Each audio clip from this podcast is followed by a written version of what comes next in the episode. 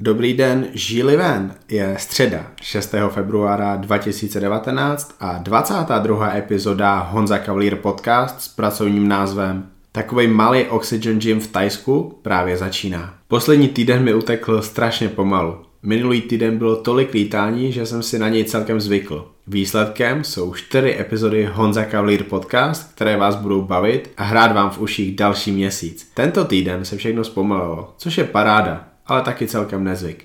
Po minulém týdnu v Praze jsem se konečně vrátil do Bratislavy a jednou z prvních zastávek bylo Foodu Bratislava na Kamenném náměstí. Veganské bistro pro masožravce, kde já osobně se dokážu najít ze všeho nejlíp. A bonus?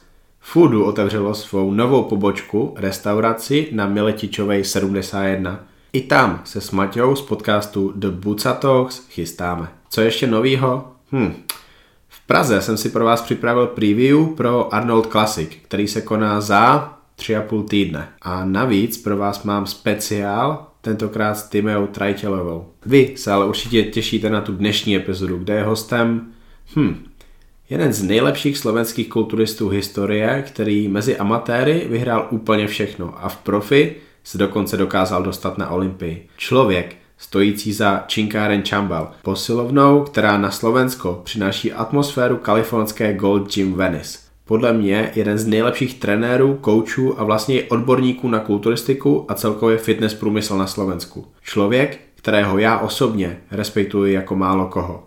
Marian Chambal. Tuhle epizodu můžete kromě YouTube poslouchat taky na mobilu, což pořád plno z vás neví.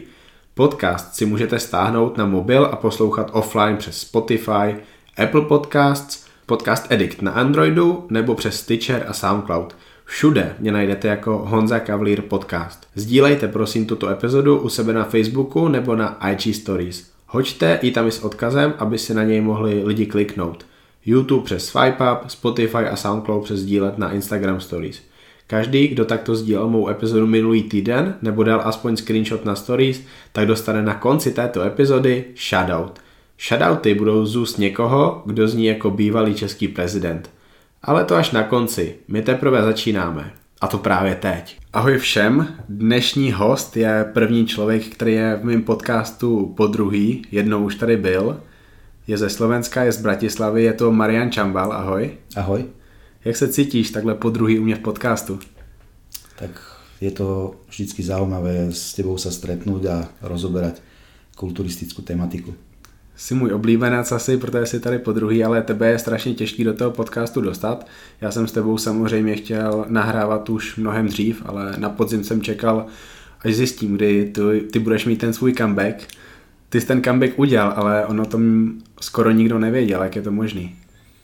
Tak ja som nechcel ani o tom nejak moc rozprávať, pretože uh, rozhodol som sa na Else, kde sme sa stretli s eh, Margitou Zámolovou, ktorá mi vlastne povedala, že, nejaká, že sú nejaké preteky v Rumunsku, že či to nechcem skúsiť, tak som nad tým začal len rozmýšľať.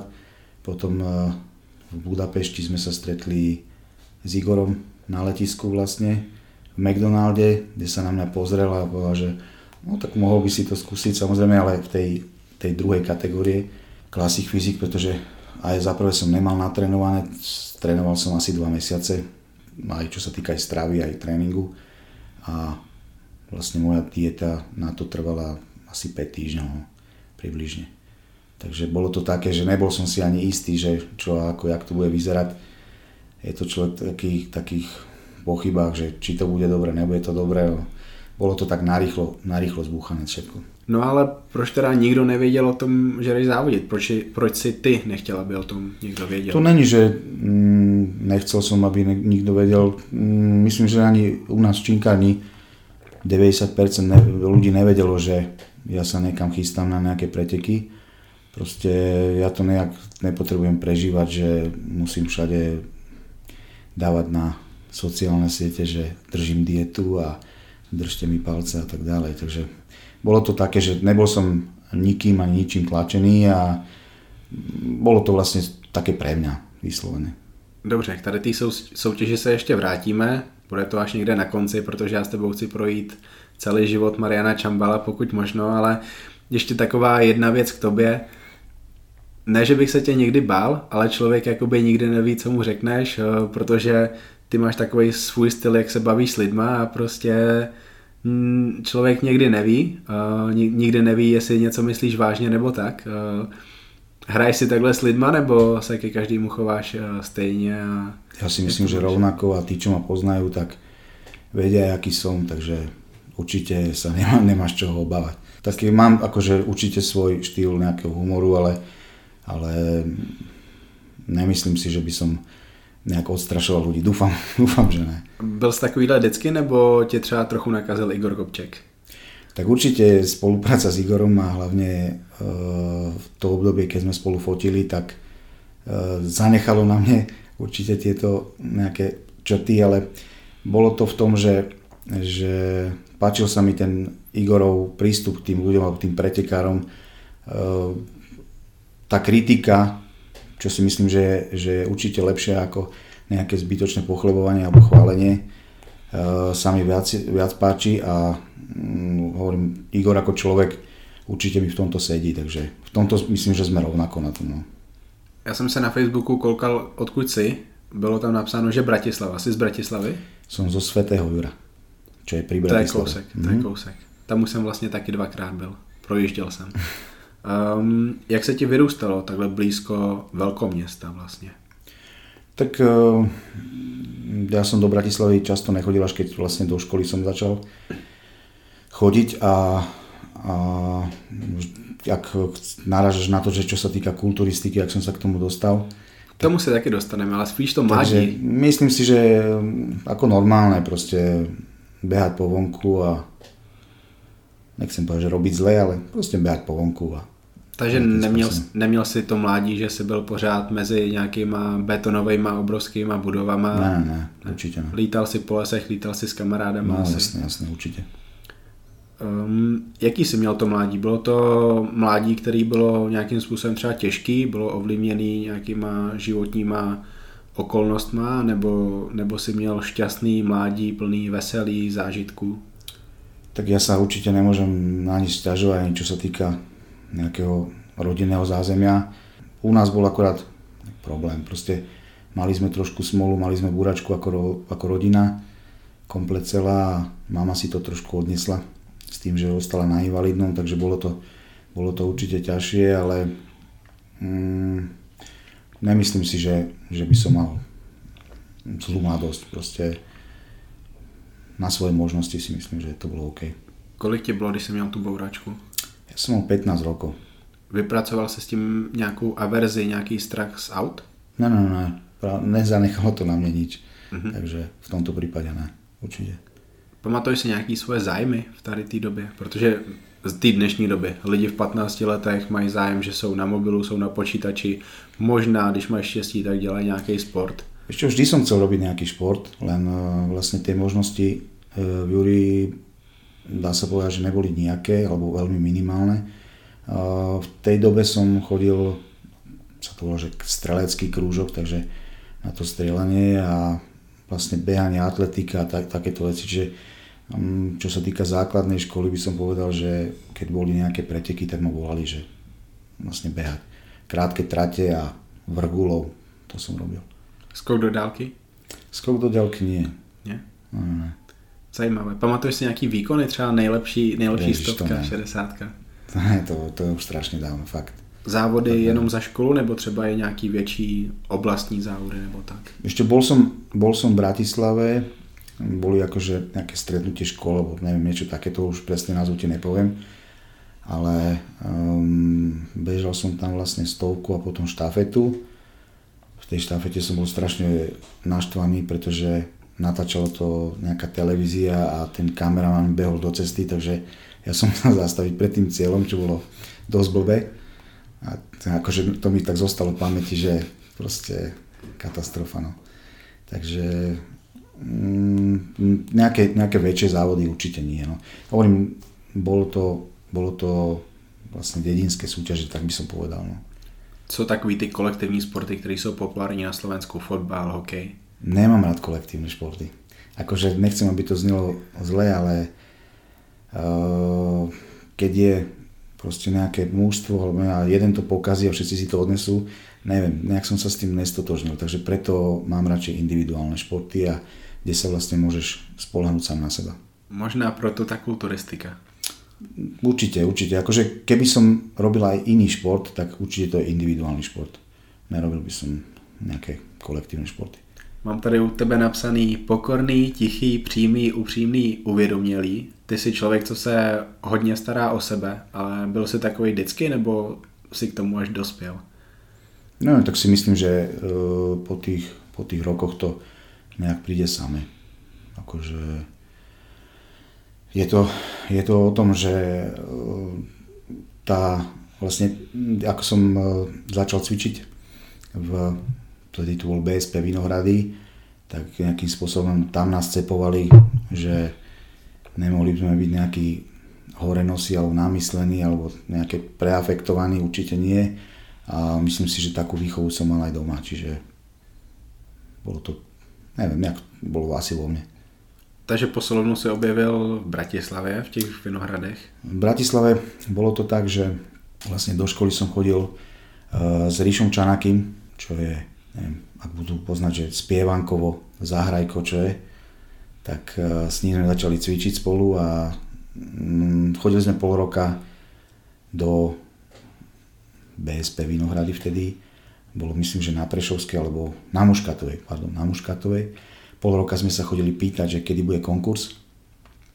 A po pol roku vlastne prišiel Ríšo do školy a hovorí, že tak budúci týždeň v stredu je konkurs, tak ideme na konkurs. Takže sme sa vypýtali zo školy, išli sme k nemu domov, on býval v Petržalke.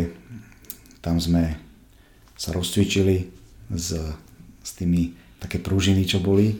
S tým sme naklikovali, rozcvičili a išli sme nabušení vlastne na ten konkurs, kde nás zobrali. Bolo tam asi 150 ľudí, proste plná chodba.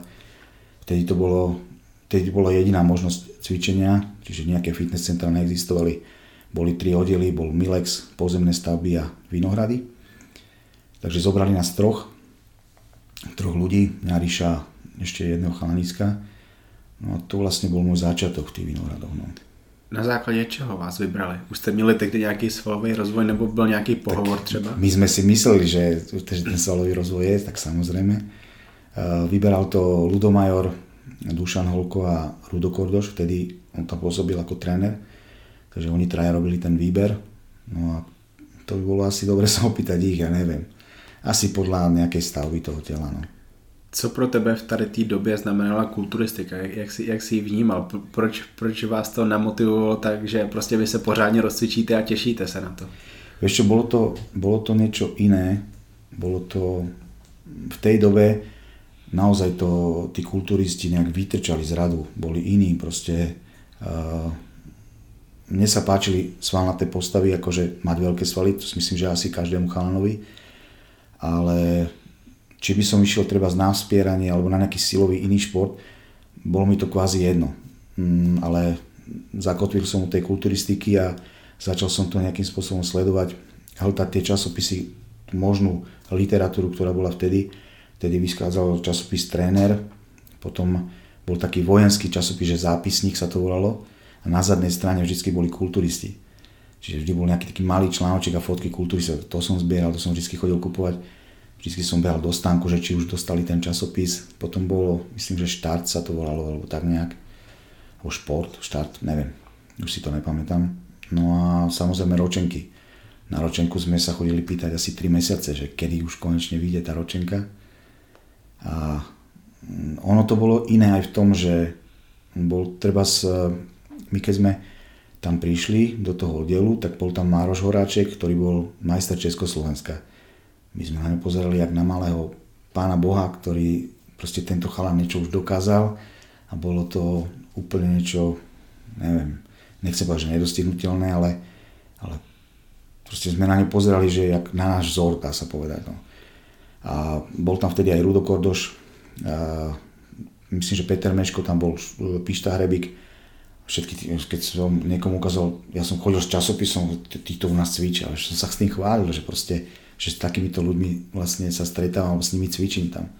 Aj keď samozrejme nebola to úplne pravda, pretože boli vyhradené časy pre pretekárov a kvázi pre ostatných, takže bolo to, bolo to iné. No len hovorím, že pre mňa to bolo také, také, taký hrdý som bol na to, že, že som sa tam dostal a že vlastne týchto ľudí kvázi poznám. No. Z těch kluků, co byli na tom výběru, na tom konkurzu, na tom náboru, eh, asi většina z nich to brala tak jako ty, prostě líbilo se jim to, byli z toho nadšený. Když to srovnáš s tím, jak teďka lidi vnímají kulturistiku, je, je, je problém to, že teď to takhle vůbec nevnímají, teď to vnímají jako jedno z mnoha. Ty kulturisti se vůbec neodlišou, tím, že jsou jim blízko ze sociálních sítí, tak je to dobré. Tak ten je tady, super. Dřív to bylo úplně jiný, dřív to byly úplně ikony. My to tak vidíme třeba v té Indii, jak tam je Michal Kryžánek, každý rok tam jezdí Kai Green a ti fanoušci jsou úplně jako poselí, aby, aby, aby se jich dotkli, aby je viděli zblízka. Konkrétne treba z túto Indiu som zažil aj ja na majstrovstvách sveta. A my sme len išli von a proste okolo nás sa zbehlo asi 300 ľudí a všetci si nás fotili s mobilmi a ty ako hovoríš, chceli sa nás len dotknúť, že to bol pre nich zážitok. Tak možno, nechcem povedať, že to bolo rovnaké, ale bolo to určite, určite podobné s tým, že nejakým spôsobom sme si tých ľudí vážili, že keď sme prišli na majstrovstva Slovenska pozrieť len, že robili sa také kvázi výpravy, že spojili sa do auta alebo mikrobus, alebo proste, že dopravili sa na tie majstrovstvá Slovenska alebo Československa a odrazu si videl, že to je ten, to je ten, to je ten, tak s takým obdivom proste pozeráš na toho človeka a neviem, tak, tak to z tebe zostane, že proste taký, taký pocit, že ten človek už niečo dokázal. Dneska je to tak, že, jak si povedal, tie sociálne siete a internet celkovo e, je taký, že ľudia zbadajú Katlera a ako keby nič to s nimi už nerobilo. Že proste berú to ako normálne. Nehovorím, že je to zlé, ale, ale proste ten človek naozaj niečo dokázal, niečo odmakal a keď nejaký, nechcem povedať, a, jak, sa, jak sa u vás povie, že broke Rob Truhlík, či, či ne Truhlík? Pitlík. Pitlík, no. Takže takýto nejaký sa objaví a začne tam polemizovať nad jeho tréningom alebo nad jeho postavou, jak vyzerá. Proste my by sme to v živote si nedovolili povedať, že, alebo kritizovať takéhoto človeka. Dneska z takýchto pitlíkov je strašně veľa. No. Vadilo by, že kritizuje třeba někdo trénink, který je vyloženě hloupý, protože my známe český, slovenský sakra dobrý kulturisty, kteří mají strašnou techniku, strašný tréninky. A já jsem nikdy nezávodil, jsem nedokázal, ale prostě já, já to řeknu, že tady ti lidi mají prostě hrozný trénink. Víš čo, uh, hovorím, každý, každý má nějakou svou genetiku a Niekomu stačí dvakrát zvyhnúť uh, na biceps či činku a ten biceps mu rastie. Niekto môže robiť milión opakovaní a ten biceps nenarastie. Čiže je to strašne individuálne a je to v tom, že takíto ľudia ako keby to dostali asi to nevážia. No. Mm-hmm. Proste je to zase v tom. Čiže keď to zase niekto odmaká a oddre si to, tak zase k tomu ináč pristupuje. Čiže no, môžem, ja si takisto pozriem veľmi rád tréningy kulturistov a keď sme treba spozerali videá staré, ešte na VHS-kách, kde bol neviem, Barry Demey pred, pred Olympiou a Bertil Fox a tieto, tieto, tieto staré mená, čo boli, Liheny, Gaspari a tak, tak tiež sme pozerali na tú techniku, že čo ja viem, čo, ale nás učili predsa niečo iné. Že nejaké nahadzovanie, nejaké, nejaký chatting a takto, že ale proste títo ľudia niečo dokázali, takže zase je to, je to o tom, že jak sa na to pozráš, jaký úhol pohľadu na to hodíš. Já tě beru jako trenéra, jako kulturistu, který má odcvičeno strašně moc. Ty si necvičil to, co tě někdo jednou naučil a budeš to takhle cvičit celý život. Ty jsi vyzkoušel strašně moc tréninkových postupů, metod, kterým by lidi ani nevěřili určitě. Já jsem nevěřil těm gigantickým super sériím, který si jezdil jednu dobu, myslím okolo roku 2014, 15, něco takového. Zajímalo by mě, kdy ses o to začal takhle zajímat, kdy jsi začal zkoušet objevovat něco nového, než tě učili ještě třeba v těch Vinohradech? Uh, vieš čo, myslím, že to začalo aj spoluprácou uh, s Igorom v tom 2006, ale tak uh, vždy som sa nejakým spôsobom zaujímal o tie tréningy. Um, aj v tých Vinohradoch proste vždy treba z Ludomajor priniesol nejaký tréning raz tam mali nejaký tréning na nárast svalovej hmoty, tak sme to začali cvičiť ako viacerí tí dorastenci, čo sme tam boli. Len asi po mesiaci nám povedali, že majú len polovičku tej knihy a druhú polovičku nemajú, takže nevieme to pokračovanie, tak ale aspoň niečo sme vyskúšali.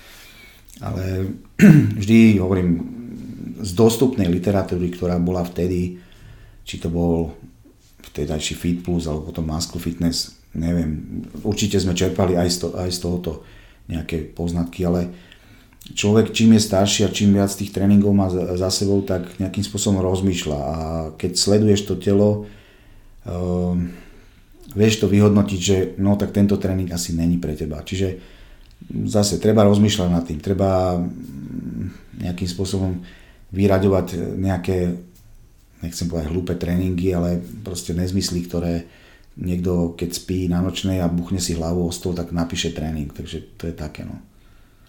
Plno lidí to může dělat tak jako ty, protože jak jsem tam jednou psal, ty si uvědomělý, ty jsi člověk, který si ty věci hodně uvědomí, dokáže to zanalizovat, ale plno lidí řekne, mě to vyhovuje na nějakou blbost. To, že, dobře, nesnáším dvě věci u, ve světě kulturistiky, když je, když je něco v přípravě a to je to, že mě to vyhovuje nebo na mě to funguje. Ta druhá věc, já držím vodu, když vlastně držej tuk. Co si myslíš o tom, když někdo řekne, mě to vyhovuje, ale ty víš, že to je úplná blbost? Um, ako príklad môžem povedať uh, vlastne to aj veľakrát spomínal Milan Šade, keď prišiel za mňou a vlastne jeho slabina bol chrbát. Takže nejakým spôsobom sme museli nájsť tú techniku alebo nejak to odbremeniť, aby zapájal naozaj len ten chrbát, nezapájal tie ruky. Čiže pýtal som sa ho, že koľko robí, akú váhu robí na príťahy predklone. Hovoril, že tak 130-140 kg. Hovorím, dobre, tak si zober týčku. A odrazu som ho nastavil tak, že, že tú tyčku nevedel zdvihnúť. Proste bol to problém. A on, on hovoril, že nechápe, že jak to je. A vidíš, teraz, teraz si to robil správne technicky, že nerobil si to s tými rukami. Samozrejme postupne zosilnil tak, že zvládne aj tú vyššiu váhu, ale dal si porady. Toto je to. A vo väčšine prípadov je práve tá odpoveď tých ľudí, ale ja to cítim. Alebo jak ty hovoríš, že mne to bere. Takže to je, záleží od toho človeka, že či si to zobere k sebe a uvedomí si to, alebo neuvedomí. A v, tým, tým, v tom prípade je zbytočne nejaká robota, proste niečo tam rozprávať. Len tí ľudia si, mali by si uvedomiť, že keď si to dokázal ten Milan uvedomiť, že naozaj priznať, mal už niečo odsúťažené a priznať, že áno, ty tvrdíš, že ti to bere, ale pozri sa na ten chrbát. Čiže je slabina, niekde je chyba, takže musíš zmeniť celú tú techniku. Takže o tom to je. No. Chrbát tím, že má tolik těch menších svalů, tak já vždycky říkám, že podle chrbátu poznáš, jak člověk cvičí, protože tam, tam to vidíš. Milan konkrétně, on měl obrovský trapéze, on měl tak velký trapéze, jako měl Latisimy, jako měl velký křídla a prostě další kulturista, třeba Milan Kins, takových je plno v Česku, určitě i na Slovensku, u kterých prostě poznáš, že oni ty přítahy jezdí ramenama, trapézama, rukama ale vůbec tam nepracují ty křídla, což bys ty chtěl, nebo v nějakém případě třeba spotky těch křídel, spodní latisemy, které jsou strašně důležitý sval. Podle mě ta změna byla v tom, že Milan to jezdil zpříjmeně, zvedal ramena, ty tu změnu udělal, takže se dostal do, řekněme, vodorovné polohy se Presne zemí tak. a přitahoval to k pupíku? Presne, no. Asi tak. Jednoduché. Jednoduché. Tak akože tu, tu není o tom, že by sa človek hral na nejakého super trénera alebo najlepšieho trénera na svete. Tu ide o to, že Eh, aj mne, keď niekto poradí alebo povie mi niečo nové, čo, čo je zaujímavé, samozrejme, jak ty hovoríš, že, že to nejakým spôsobom vyhodnotím, vyskúšam to, aha, fakt, je to pravda. Bol teraz uh, nedávno v činkárni Milano Božil a uh, cvičili sme chrbát, takisto, a robil hyperextenziu s takou gumou o očinku. Pre mňa nová vec, vyskúšal som, je to super, čiže zase a cvičím 30 rokov. Ale takisto viem, že no, tak super je to, prečo ne? Vieš, nebudem sa tomu brániť, že čo, ne, ja som zvyknutý na to iné, na to staré. Mm-hmm. No, takže treba, treba skúšať určite. Ale rozmýšľať nad tým, že čo to je. No. Áno. Jdeme zpátky zase k tobě. Kdy tebe napadlo poprvé, že by se měl jít na nějakou soutěž? Byla to nějaká vize někoho z toho oddílu, nějakého trenéra tam, nebo to byla tvoje myšlenka? Uh, môj nápad na prvú súťaž bolo hneď, ak ma zobrali pretože som sa cítil, že ja by som už mal ísť na súťaž. Hlavne uh, Ríšo ako, ako Čanáky bol, bol vpredu oproti mne, proste mal, mal lepšie základy, takže toho zobrali na súťaž, bol myslím, že na prvej súťaži sa mi zdá, že druhý. A proste, keď Ríšo bol druhý, tak to som ja už mohol, proste som sa necítil, že nejaký slabší alebo čo. Teraz sa ináč na to pozerám, hovorím vtedy, ak som sa na to pozeral a si to priznám. Takže vlastne ma nevybrali na ten, ten prvý rok na súťaž, lebo ešte kvázi tie základy tam neboli také, aby som mohol ísť na súťaž.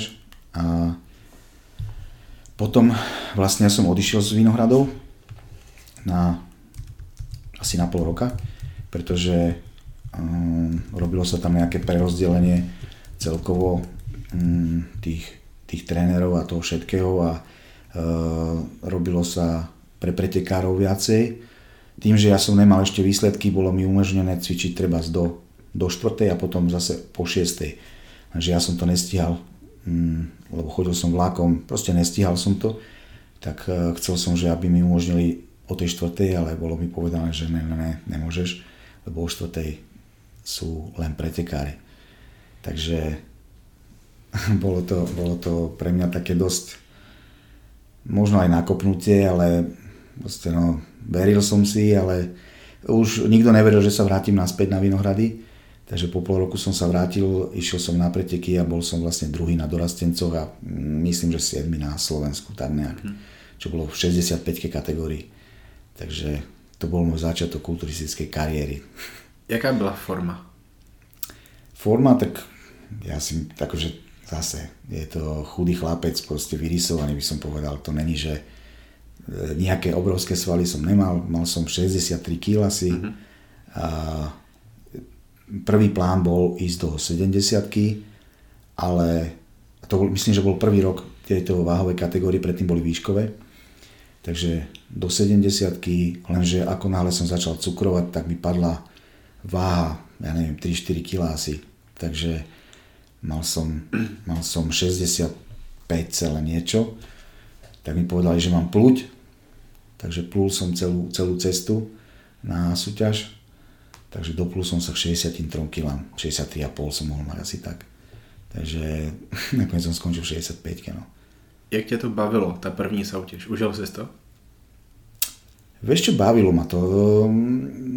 Také, tak, že moje okolie treba najbližšie nikto asi neveril, že by som pri tom zostal, že hm, to nebude pre mňa a tie diety a všetko, že to je, to je veľmi zlé. Takže že prídem na pódium a že budem pozovať niekde v plavkách, no tak to, to už vôbec ne. Ale tým, že som vlastne vyšiel, nemal som nejakú trému, nič takéto som nezažil, že by som bol v strese, ale samozrejme, že to vystúpenie, niekde mám aj kazetu z toho, to vystúpenie bolo také, že akože fakt, keď sa teraz človek na to pozrie, tak sa zasmeje, že, že čo som tam predvádzal, ale tak snažil som sa pozovať, snažil som sa dostať zo seba maximum, aby si ma nejakým spôsobom zapamätali alebo upútal pozornosť. Čo sa mi podarilo, tak skončil som druhý, takže pre mňa to bolo... Vtedy bolo treba z Vinohradu tak, že kto skončil druhý na majstrovstvách kraja, tak už nemusel platiť členské. Že už postupil na Slovensku už je pretekár. Už sa stal pretekárom. Takže som sa stal pretekárom, som štatút toho pretekára a pre mňa to bolo také, že dobre, tak som postupil ďalej. No. Abych nezapomněl, zmiňoval si tu kazetu s prvníma závodama. Nějaký budu muset dostat k sobě, abych ji dostal k sobě na YouTube kanál, aby ji nezískal Igor Kopček pro e-Slabs. Vieš čo, neviem, kde sú tie kazety, budem musieť, ale veľa kazet sa mi nedostalo naspäť čo aj lutujem, ale neviem, musím, musím pozrieť, kde to je, no, nejak to, nejak to dostať na DVDčko určite. To by byla paráda, protože plno lidí by to asi zajímalo, bavilo. No veľa ľudí by, se zasmialo, určite, zasmála, no. Určitě, ano. Zmiňoval si, že o 4 hodin trénovali závodníci. Jaká byla atmosféra tady ty dvě hodiny v té poslovně, kdy tam fakt byli lidi, kteří tím žijou, baví je to, umí cvičit?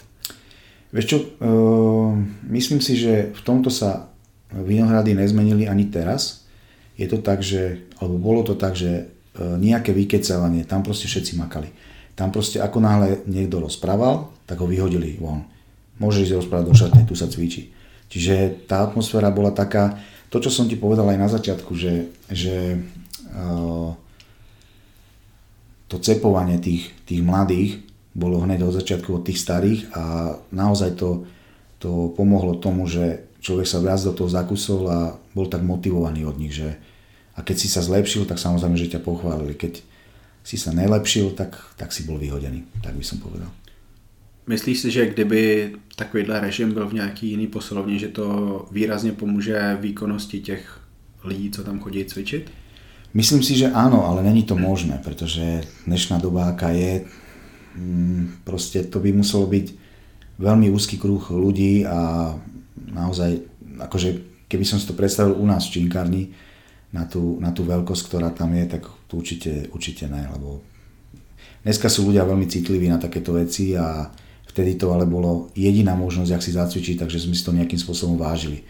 Dneska je to samozrejmosť, čiže zase zas je to niekde inde postavené ty jsi kulturista, který ho vnímám tak, že on nikam nespěchal. Ty jsi nikdy neříkal, že profikarta, profikarta, když ti bylo 23 let. Uh, možná si říkal, já, já jsem to neslyšel. Um, ty jsi fakt vypracoval z pozice kulturisty dorostence do nějakého juniora, postupně se dostával mezi ty nejlepší na Slovensku, pak se dostali mezi reprezentanty, získal si titul mistra Evropy, mistra světa, pak si šel do profi a dokonce se dostal na tu Olympii to je sen plno lidí v tady tom sportu, ale drtivá většina z nich toho nikdy nedosáhne. Jak ses dostal hlavou k tomu, že ty to neúspěcháš jako plno lidí, ale fakt půjdeš postupnýma krokama? Vieš čo, to nebolo ani... Uh, ja som ani o profikoch vôbec ani nerozmýšľal, absolútne. Uh, bolo, to, bolo to vlastne tak, že uh, to už by som vlastne nadviazal aj na tú spoluprácu s tým Igorom, že v 2006 som bol štvrtý na majstrovstvách Európy. My sme sa stretli v meste Bratislave, sedeli sme tam asi do druhej alebo do tretej rána, bavili sme sa o kulturistike, o všetkom. On, on, ma, on mňa vnímal ako, ako namysleného Bratislavčana asi, nepoznal ma samozrejme, ale proste tak. Keď som hovoril, že ja som není Bratislavčan, to, to bol taký rozhovor, taký, taký dosť otvorený a v tom vlastne on mi hovoril, že koho všetkého pripravoval, komu všetkým pomáhal s prípravou a ja som sa nevedel nejakým spôsobom pohnúť ďalej, lebo vymenil som viacerých tých trénerov, viacerých tých metód, ktoré oni mali, tie závery, ktoré robili. Mm, tá, na tú Európu som sa chystal sám, vlastne to som si robil sám, tú prípravu, a, lebo boli nominácie, ktoré boli roky predtým, kde som sa kvázi nedostal ďalej. 2000, myslím, že v 2005, 2004, 2004 som mal buračku. A 2005, pardon. A mi to nejakým spôsobom zamedzilo no, tej nominačke na Európu. Takže som išiel v 2006 m, mm, ako, myslím, že B tým som bol vtedy. Skončil som štvrtý, jak som povedal, a nejak ma to neuspokojilo v tom, najprv som bol rozhodnutý tak, že to bude moja posledná súťaž. Proste to zabalím, že vyskúšam si Európu a konec. Lebo stojí to samozrejme peniaze, úsilie, všetko možné, takže poviem, kašlem na to. Po finále myslím, že myslím, že Standa Pešak mi hovoril, že bol som po semifinále na treťom mieste, že mi to vlastne uniklo, že tam dali toho Poliaka tak už som nad tým tak rozmýšľal do keľu, že však mohol som mať medailu, tak hm. Takže vlastne s tým Igorom sme to nejak rozobrali a som sa pýtal, že či, či by mi pomohol s prípravou. Tak, tak sa tak zatváril, pozera. No, vieš čo, no aj áno. Dobre, takže vlastne začala týmto naša spolupráca v tom, po, to, po tom roku, e, potom po tej Európe 2006. No. A 2007, hm, myslím, že bol Azerbajdžan, kde, e, kde to bolo tak, že prevahu tam mali Rusy, takže nikto moc neveril, že by sa tam mohol nejaký výsledok spraviť. Ja som mal v kategórii Kodzojeva ešte nejakých Azerbajdžancov, takže jak Igor to vždy hovorí, že v 2006 povedali, že to bola náhoda, že som bol štvrtý, v 2007 som bol tretí v tom Azerbajdžane, tak to som mal šťastie. A 2008 už som bol druhý v Španielsku, tam ma porazil Španiel, tak už všetci boli ticho, už nikto už nerozprával. Že bolo to také, no nejakým spôsobom som sa prehryzával ďalej a ďalej tým, že nejakým spôsobom sme, sme skúšali rôzne tie tréningové metódy, ako si ty spomínal a hľadali sme nejaký spôsob, čo bude platiť na mňa ako na moje telo, na tie svaly. Čiže celá tá spolupráca vlastne, keď to zoberieš nejakých 10-12 rokov, bolo o tom, že čo na mňa najviac platí a potom už len toho sa nejakým spôsobom držať alebo vyslovene len, len to nejak doťahovať kozmeticky by som povedal. Byly tam nějaký větší chyby v té přípravě do toho roku 2006, který si dělal a s Igorem jste třeba eliminovali úplně na začátku? Tak určite áno. Veš, e, s Igorom je spolupráca dobrá aj to, že my sme vlastne konzultovali veľa vecí spolu. Čiže počúval, čo rozprávam, počúval, že čo... Nebol som úplný začiatočník, takže uh, vedel som povedať, že čo na mňa platí, alebo čo mi zaberá. A teraz, dobre, tak sme to skúšali s nejakou malou obmenou, ne, nebolo to dobré, alebo bolo to dobré. Proste vyslovene, že, že sme to nadstavovali celé. To, tie prípravy predtým boli boli dosť zlé, by som povedal. Uh, treba v 99. myslím som išiel majstrovstva Slovenska v Banskej Bystrici. Teraz sme to nedávno s, s Milanom Čižekom spomínali. No a tam mi vtedajší tréner povedal, že, že mám piť diuretický čaj týždeň v kuse. Len diuretický, lebo s tým sa prelievať.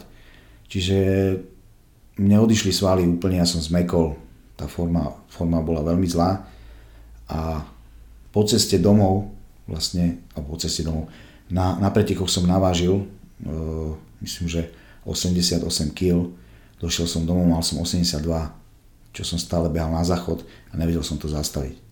Čiže zase sú rôzne metódy trénerské, takže toto bola jedna z tých, ktorá nebola dobrá. No. Kromě tohohle, jaká byla úplně ta největší změna, když si začal spolupracovat s Igorem? Nějaká taková konkrétní jedna? Hmm, konkrétna zmena bola vlastne aj používanie kacu, tejto metódy a to bola asi také, taká najsilnejšia kvôli tomu, že moja slabina boli vždy ruky, čiže snažili sme sa to nejakým spôsobom zlepšiť. Ehm, určite sú to tréningové metódy, ktoré sme skúšali a ktoré, ktoré nejakým spôsobom zaberali. Ja som bol vždy zástancom eh, intenzívnych tréningov, čiže krátke prestávky, čo som vlastne využíval hlavne v tej príprave poslednej. Musel som sa nejak preorientovať na tie dlhé prestávky, čiže eh, v objemovej, v objemovej fáze eh, prejsť do tých 3 minút, 4 minút.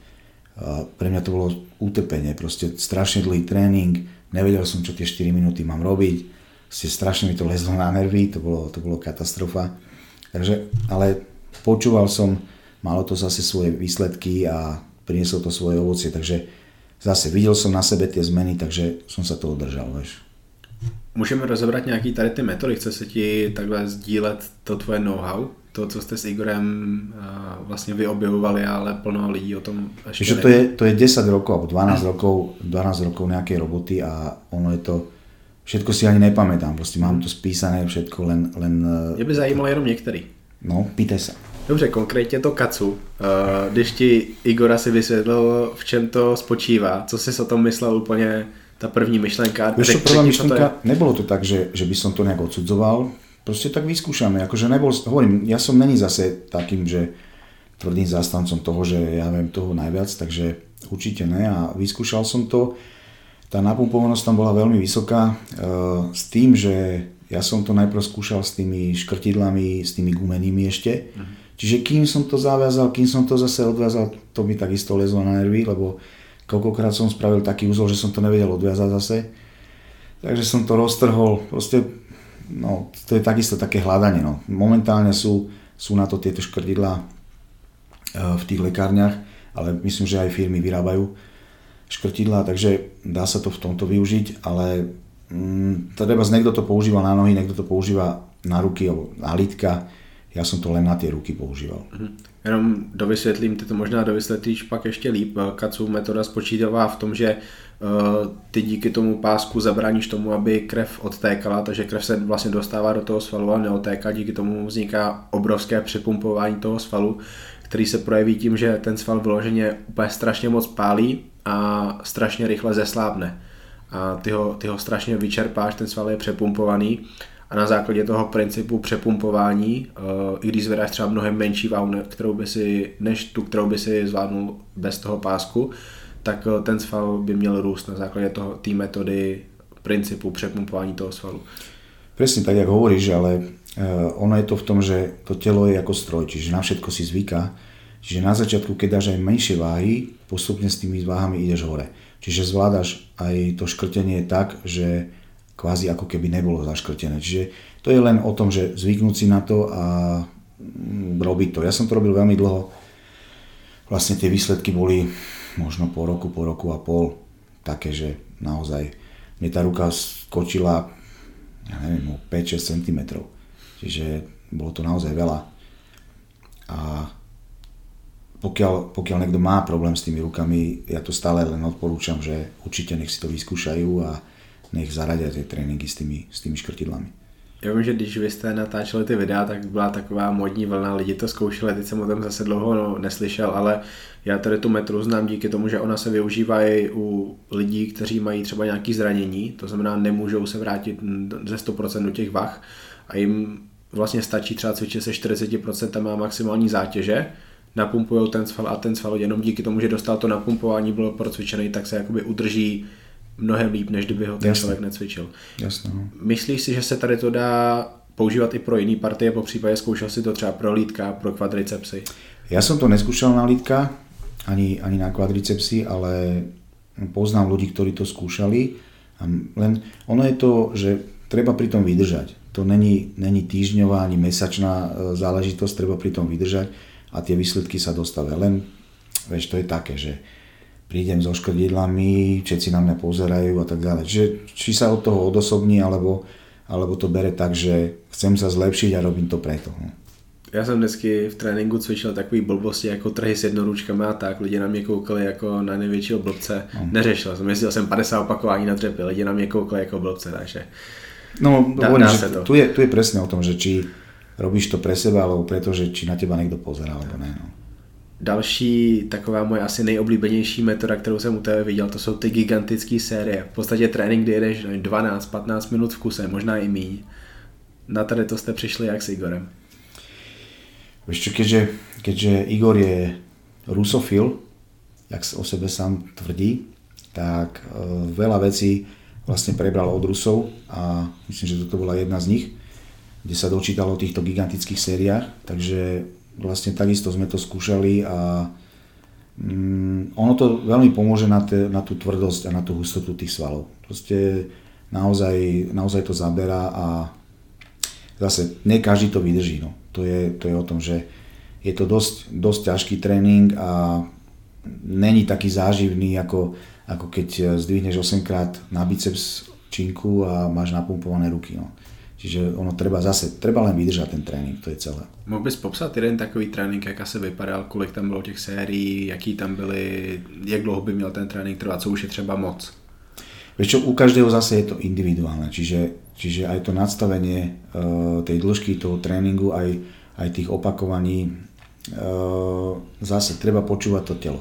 Ako náhle cítim, že som strašne unavený z toho, až kvázi nezdravo unavený, je iné byť unavený z tréningu a takže unavený, že na druhý deň proste nevieš o sebe. No, čiže nejak to odpozorovať. Na to je dobre, keď máš nejakého trénera, ktorý vidí tie reakcie toho tela, alebo to odpozorovať sám. Takže vlastne zoberieš si, zoberieš si ja neviem, povedzme 5 cvikov na nohy a ideš za sebou po 20 opakovaní. Príklad. A točíš to v kúse. Čiže po týchto 5, 5 uh, cvikoch si dáš 30 sekúnd pauzu a ideš zase. Záleží, jak to udýcháš, ako máš tú kapacitu plus a tak ďalej. Čiže hovorím, treba si to všetko vyskúšať a potom človek pochopí. Ono sa, ono sa to ľahko o tom rozpráva, ale ťažšie sa to robí. No. Další věc, co jsem u tebe viděl, ta je celkem aktuální, to jsou hodně těžký tlaky na ramena, ale není tam úplný rozsah pohybu. Na multipresu, myslím, často jezdíš. Jak si objevil tady tu metodu a jaký máš vyzkoušenou, proč funguje? Mm, zase, ja hovorím, individuálne. Čiže pre mňa bolo prvoradé sa dobre rozcvičiť, čiže začínal som zadnou hlavou, nejakými rozpaškami v predklone, rozpažovanie normálne, v stoji alebo v sede, aby, sa človek, aby, aby človek napumpoval tie svaly, aby boli poriadne prekrvené a potom si môžeš dovoliť tie ťažké váhy a vlastne pred, prechádza, pred, predchádzaš nejakému zraneniu. Čiže mm, robil, som, robil som e, tlaky za hlavou, ale pri, myslím, že pri točení s Igorom jedného tréningu mm, okolo 140 kg tam bolo, pri nejakom 12. opakovaní mi tak nejak puklo v tom ramene a už som nemohol tie zadné, zadné tlaky robiť. Proste bolo to také, že samozrejme chcel som, aby to dobre vyzeralo na tom videu, takže dokončil som všetko, ale proste to rameno ma bolelo a trvalo mi to asi možno 3-4 mesiace, kým sa to dalo do, dokopy. Takže robil som už len pred hlavou tie tlaky a myslím si, že na tie rámená som cel, celko bol, teraz nepoužívam také váhy, priznám, že, že určite nie, lebo vtedy tam bolo, ja neviem, 150-160 kg pred hlavou. Stačil mi ten rozsah pohybu e, buď po tú bradu alebo po nos vyslovene, ale dopnúť to úplne hore, pretože ako náhle som išiel nižšie, už som začal cítiť triceps a už mi to vlastne namáhalo viac, viac e, tie šlachy, čiže išiel som vyslovene len po ten nos alebo po tú bradu a to tlačať hore. Pomalé opakovania, proste preciťovať tie svaly je to o tom, že nejakým spôsobom si to, si to urovnať v tej hlave a sústrediť sa na tie svaly. Vedieť to nejak odosobniť v tom, že naozaj teraz cvičím ramena, alebo ten chrbát, alebo ten biceps, triceps. Čiže naozaj si to dať tak, že tak mentálne sa nastaviť, že cvičím naozaj tie svaly, ktoré mám cvičiť. Zmínil si pomalé opakování. Dennis James jednu dobu díky tomu, že s ním cvičil ramy, tam to bylo hodně vidět na, ramy, na, na videích, hodně propagoval metodu velice pomalá opakování, jak pomalá negativka, tak i koncentrická fáze pohybu, že vážně negativka, koncentrická fáze pohybu, obě fáze asi 10 vteřin. Já si myslím, že on to převzal od Miloše Šarčeva, nejsem si jistý. Ano. Zkoušel si někdy i ty tady tu metodu a co si o ní myslíš? Vieš čo, skúšal som to, len je to dosť náhlavu. Proste naozaj vydržať to, to silné pálenie pri tých pomalých opakovaniach. Je to, je to akože a tie tréningy trvajú dlho. Uh-huh. A ja nemám rád dlhé tréningy. Akože ja viem, že fungujú, ale nemám ich rád. Radšej mám proste, jak som povedal, tie intenzívne tréningy s krátkými prestávkami, takže možno 3-4 týždne som to skúšal, ale nejakým spôsobom som to dal zase do úzadia, že som sa, som sa vrácal stále k tým, buď k tým dlhým prestávkam, ktoré, ktoré mi takisto zaberali, alebo tým intenzívnym uh, tréningom. Myslím, že jeden tréning sme točili s Igorom, mm, sami to boli prsia alebo ramena, teraz si nepamätám. Bolo to nejakých 22 sérií a za 9 minút alebo za koľko som to cvičil. Proste išiel som naozaj v kuse. On to točil celú, celý ten tréning. Měl si sluchátka na tom videu? Je to, Má, možné? Je to možné. To, to, to video si pamatuju. Poslední otázka k tréninku, než se dostaneme zpátky k té tvojí kariéře. Jak důležitý je to, aby kulturista sílil, aby se postupně stával silnějším? Jak důležitý je cvičit cviky i silově? Je to důležitý pro kulturistiku? Ja si myslím, že určite áno, ale platí to, neviem, mne sa zdá, že to platí do určitého veku. Lebo ako náhle má človek e, natrenované, samozrejme bavíme sa o veľa rokoch, tak tie svaly úplne ináč reagujú. Vidím to teraz na sebe, e, kvázi, ak som sa vracal k tomu tréningu po roku, roku a pol, tak robil som prednožovanie 200 opakovaní. A ja som to necítil. Akože cítil som napumpované ale necítil som, že nejaká únova, ale nič takéto. Na druhý deň som bol v pohode, nemal som nejakú svalovicu, nič. Čiže naozaj tie svaly sa menia tým, tým vekom a potom začal som robiť silovejšie a videl som zase, že tie nohy zase ináč reagovali. Čiže ten silový tréning je dôležitý, ale hovoril som, že do určitého veku a nejakým spôsobom to nepreháňať tak, že zase, aby bola tá správna technika a aby to naozaj malo tú účinnosť. Ne zase to, že navalaš si tam 300 kg a nemá to žiadnu účinnosť. Proste, dobre, spravíš výkon, tak choď robiť trojboj, ale ne zase kulturistiku, lebo je to úplne zbytočné. Nebo můžeš robiť oboje. Alebo môže robiť oboje, no. Dobře, jdeme ještě zpátky k těm tvým amatérským závodům. Mě by zajímalo, jaká je nejvíc našlapaná soutěž, který se zúčastnil, v tom, jaká byla konkurence. Vieš čo, mm, myslím si, že ten, ten Azerbajdžan, ten bol asi taký najsilnejší, čo sa týka e, európskych súťaží, tak, takisto to Španielsko bolo veľmi silné, mal som tam, ja neviem, štyroch Španielov, Vlastne Španieli tam mali A, B, C, D asi tým, postavili naozaj všetko, čo malo nohy. A e, čo sa týka sveta, tak e, či to bola India, alebo to bolo, bol Ekvador, mm, zase tí Arabi, ktorí tam prišli, v Ekvadore sme stáli, stáli už na váženie, to si pamätáme dnes, a stali sme na váženie, bolo nás tam, neviem, 15. A hovorím si, no tak to by nebolo zlé, ne? 15 ľudí, hm.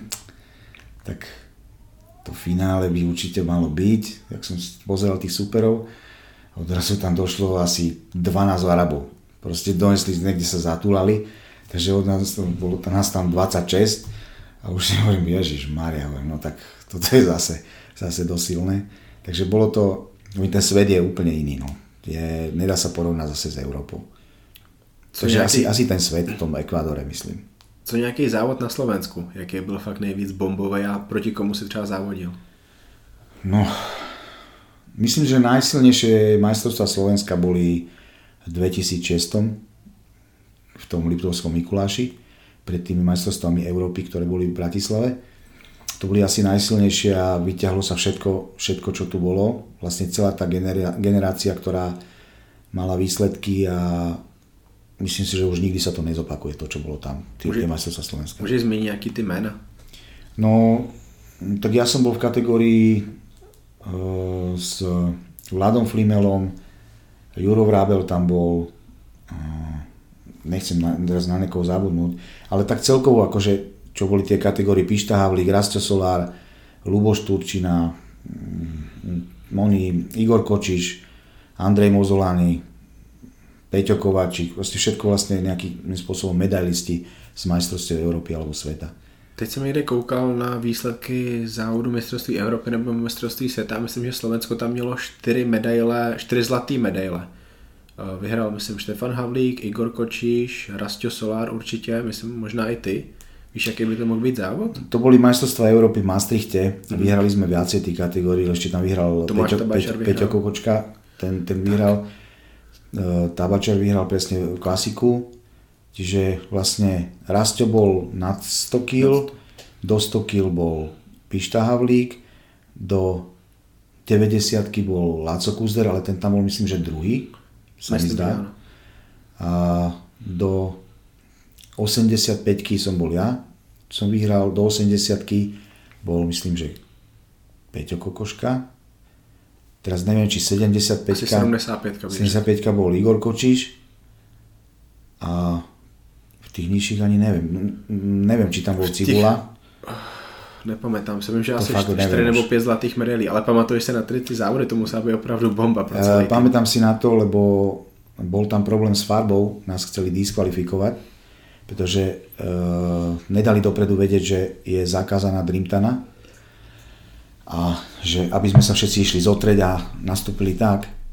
A viem, že vtedy tedajší prezident mm, Mišo Čapla povedal, že ako náhle diskvalifikujú jedného, tak všetci ideme preč.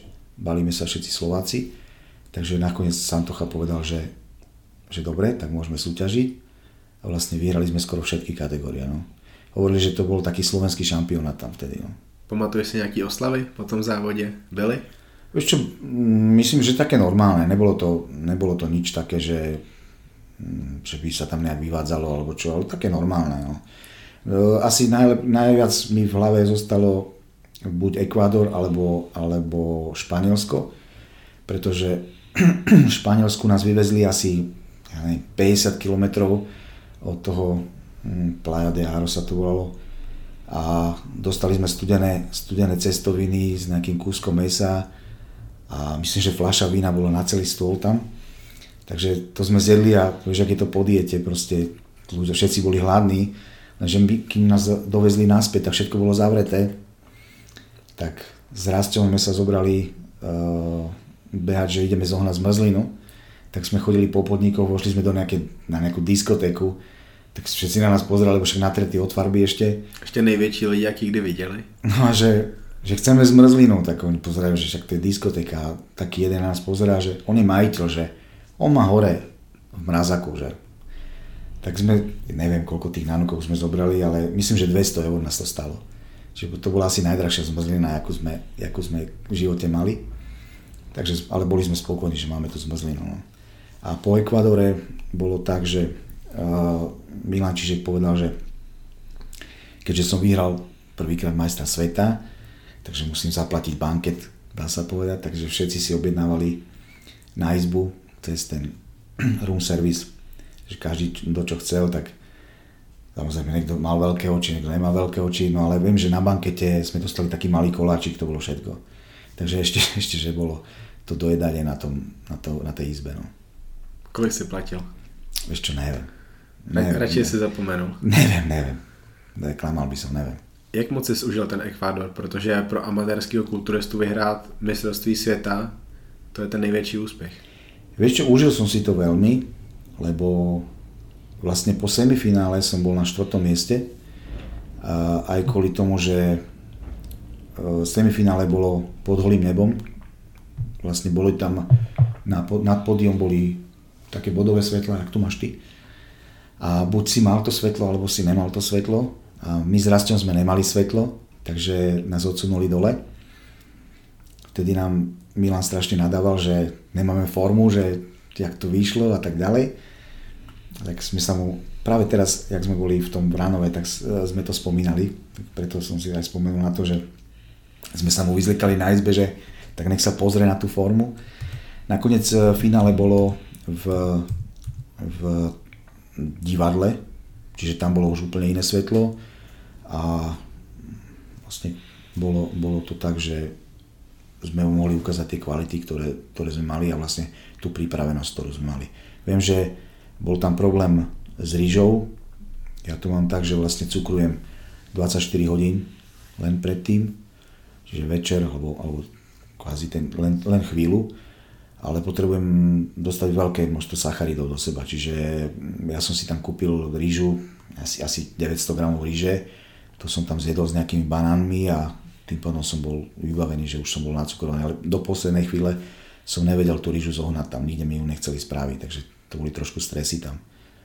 No a ešte keď, keď môžem spomenúť, tak Indiu, eh, v Indii pred semifinále došiel za mňou Milan Čižek a hovorí, že nezlakni sa, eh, teraz spravili taký kicks tí, tí rozhodcovia, vlastne chalana dali do, do eliminácie pritom tam nemal čo robiť. Takže keby to náhodou spravili tebe, tak no, eliminácie, tak to som tam išiel ako víťaz Arnold Classic, takže som kvázi mal nejaké sebavedomie, že není, to také zle. S tým, že nastúpili sme a vlastne dostal som sa do eliminácie. Čiže stalo sa to aj mne, dali to aj mne. Všetci sa čudovali, že kam idem, že ma vyvolali do eliminácie. Vlastne aj tí súperi, ktorých, ktorých som poznal. A jak sme tam nastúpili, myslím, že 4 alebo 5, ktorí sme bojovali o tú elimináciu, tak ešte Santocha na mňa ukazuje, že čo tam robím, že čo to je. A viem, že Filebo, ten hlavný rozhodca, len kývol rukou, že to je nič, tak som vedel, že to bude v pohode. A vlastne e, ako náhle nás stiahli a postavili nás všetky, tak som išiel do prvej peťky. Čiže úplný nezmysel. No. Bojoval som o elimináciu a hneď som bol v prvej peťke. Jen tak mimochodem, co říkáš na to rozhodování celkově v kulturistice na Slovensku, na mezinárodních závodech v IBB, na Olympii, k tomu, jak ty si závodil třeba v New Yorku a takhle to se ještě dostaneme, ale celkově rozhodování v kulturistice. Někdy je to úplně absurdní. No, vieš, eh, ono je to tak, že ja si myslím, že každý rozhodca by si mal vyskúšať tú súťaž aj na tom pódiu. Vtedy, vtedy pochopí aj tých pretekárov, jak sa cítia a vlastne to správanie nejak tých rozhodcov, ktoré tam je. Čiže keď niektorému pretekárovi je zle, u profi je to iné. Tam proste naozaj dajú ti priestor na to, aby si sa vydýchal, aby si proste išiel ale ne, že jak u amatérov to vyzerá, že ja už mám pripravenú večeru doma a rýchlo ideme. Musíme rýchlo, rýchlo. Takže treba trošku, podľa môjho názoru, brať ohľad aj na tých pretekárov. A rozhodovanie, ono je to tak, že, že vlastne, mm, poviem taký príklad, že ja aj Rastio sme zažili to rozhodovanie také, že kedy sa rozhodovalo nejakým spôsobom, že rozhodca bol z daného oddielu a uprednostňoval svojich pretekárov. Čo si myslím, že nemôže byť. Proste e, rozhodca, ktorý rozhoduje, nemá tam mať nikoho z, tých, z toho. Proste má byť nestranný. A ne, že ťahať si tam svojich. E, tým americkým rozhodovaním sa to nejakým spôsobom eliminuje tým, že vlastne ty dáš povedzme prvú peťku, všetci dajú prvú peťku a z toho, kto tam je najviac, tak sa tam potiahne. Čiže keď toho tvojho, ktorý tam nemá byť, nedá nikto iný, tak tam sa nedostane. Čiže je to taká, taká vec, ktorá je dobrá, ale hovorím, stále je to je to subjektívny šport, čiže stále sa to nedá nejakým spôsobom vykoreniť úplne. No. Ty zmiňuješ, když, má, když je rozhodčí nějaký mm, vedoucí oddílu, já mám ještě větší problém s tím, když je rozhodčím trenér, trenér, který Samozřejmě, tam má svoje určitě. závodníky a ty určitě, závodníci určitě. mu vlastně platí za to, že on je úspěšný. Jasně, určitě. S tím máme obrovský problém v Česku. Vy na Slovensku máte spíš takovou tu politiku, že tam hodně jde o tu nominaci na mistrovství Evropy, mistrovství světa. My v Česku to máme fakt jako, že jdeš na mistrovství České republiky, která neslouží jako nominační soutěž a ti svoji trenéři, co jsou většinou i ve svazu přímo, tak prostě je tam tlačí. To, to vadí mě strašně moc.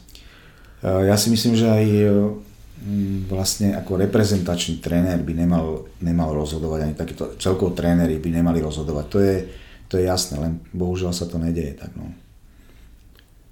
Mistrovství Evropy, mistrovství světa, ty si v amatérech dosáhl na úplně všechno, co si mohl vyhrát. Takhle, jsem to, takhle, takhle to vlastně bylo v podstatě. No amatérska olimpia vtedy nebola, takže tak. tu som ani nesúťažil. Bol Arnold Classic prvý ročník vtedy, to, to Europe, mm-hmm. na ktorý som išiel. Eh, bol som aj v Amerike na tom Arnolde, tam to nedopadlo dobre. Mm, dostal som tam nejakú výrozu, mňa vlastne behom pol hodiny začalo naťahovať od nôh hore, zavodňovať. Ma Igor videl, že, že ja sa mením na tom pódiu. Proste tá forma bola dobrá, len bohužiaľ, neviem, začal som tam kašľať, dusiť sa a bolo to zlé, no. Takže tam som skončil, myslím, že 7 vtedy. Ale co dál? Jaká byla ta motivace? Co si reálně mělo v hlavě, že kam dál, jak se ty posuneš dál? Už si v tady té chvíli uvažoval o tom, že tak možná ta 212? Ešte ja som o tom ani neuvažoval. Táto myšlienka napadla e, môjho kamaráta Paťa Kamančaja, ktorý žije v New Yorku.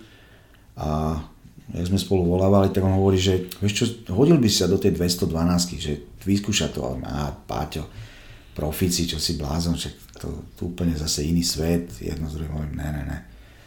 A potom nejak e, po majstrovstvách sveta sme sa bavili e, s Igorom a hovorím mu, že čo ja viem, že vyskúša tú 212 on že no, že, tak nebolo by to zlé také zakončenie nejaké, že taká čerešnička na torte, nič tým nestratíš a proste si to len vyskúšať.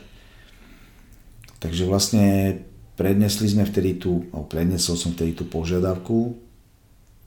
Dostal som dostal som také, že, že musím sa zúčastniť ešte majstrovstiev Európy, čiže som musel ešte ísť 2013 majstrovstva Európy e, v Moldavsku, kde som takisto chytil nejakú výrozu, ja som nevedel dýchať, proste mal som, mal som s plúcami problémy, už sa to prejavovalo na majstrovstva Slovenska, tam som normálne pískal, ako keby som mal astmatický záchvat a nejak to vyvrcholilo v tom Moldavsku, že keď som mal ísť na pódium, tak ma zdvihli, donesli ma pódiu, to Paťo ešte s, s jedným a vlastne mal som také kyslíkové flášky, vlastne z toho som sa predýchal a išiel som súťažiť. Teraz zišiel som z pódia, tak zase položili ma na zem a to bola katastrofa, najhoršia súťaž, ktorú, ktorú som absolvoval. Uh, Rusi si tam dali svojho, svojho pretekára, myslím, že z tých 7 rozhodcov som mal mm, Azerbajdžanec, Ukrajinka, Rus, Bielorus a Litva. A dvaja tam boli akože kvázi mimo. Takže nemal som šťastie na rozhodcovia, takže aj čo sa týka toho rozhodovania. Jak to nakonec dopadlo, tá súťaž? Ja som skončil druhý, druhý a za mňou bol Šved uh, Nobert. Nobert a vyhral Spičenko. On sa tak volal. No. Tak bych sa nechtěl menovať. On sa tak volal. Takže vyhral. Tak krátke nožky, uh, ten krátky, taký, taký trpaslíkovský typ. No. S vás, uh, jak už u nás v Česku, tak i na Slovensku nechce pouštět ty závodníky z amatérů do profi, protože oni jim vydělávají peníze tím, že jsou úspěšní na mistrovství světa, mistrovství Evropy. U tebe byla ta podmínka, že teda pojedeš ještě reprezentovat, pak tě pustili. Ta první věc, na kterou já si pamatuju u tebe po tom přestupu do profi je to, že ty si letěl, myslím, s Petrem Kováčem do Tajska. Ano. A šel si takovou první opravdovou objemovku ve tvojí kariéře, protože v amatérech si nemohl. Jak to vypadalo v tom Tajsku? Vieš, v Tajsku to bolo úplne super, pretože tie podmienky, ktoré sme si nejakým spôsobom vytvorili, e, boli sme v rezorte, kde e, ráno sme vstali, išli sme na tréning, najedli sme sa, išli sme spať. Zobudili sme sa, najedli sme sa, išli sme spať. Zase, to budíš, ideš na tréning, čiže dvojfázový tréning medzi tým spánok, jedlo. Nič iné pre nás neexistovalo, čiže to bolo naozaj maximálne proste na, na to naberanie tej hmoty. E, za tie, myslím, že dva týždne sme tam boli, alebo tri týždne. Ja som vyletel hore nejakých 9 kg, Peťo 12-13 kg asi. Dobre sa nám cvičilo, silovo sme boli približne rovnako, čiže dobre sa nám cvičilo tam a to fitko vlastne sme mali, mali už priamo v tom rezorte, čiže ono to bolo pre fighterov spravené, ale to fitko bolo na dobrej úrovni, čiže bolo to OK. No. Nebylo to AKA Gym taj, Tajsko? Čo, neviem už, jak, jak sa to volalo, ale keby som si to pozrel, tak mm-hmm. poviem ti, ale neviem, neviem, nebudem klamať, neviem. Kolik jste tam dávali za jídlo každý den? Protože já vím, že to asi nebylo tolik, kolik by lidi Vieš čo, za jedlo sme dávali strašne málo, pretože kurácie s rýžou, keď nám spravila tá babka vonku, tak to stalo 2 eurá. 2 eurá ešte aj s nápojom sme to mali. Len eh, pre nás boli najlepšie tie večere, lebo večere sme chodili do takého podnikov uh, all you can eat to bolo. Čiže my sme prišli a my sme prišli približne o 7. o 8. a odchádzali sme o 11. keď to zatvárali. A v kuse sme jedli.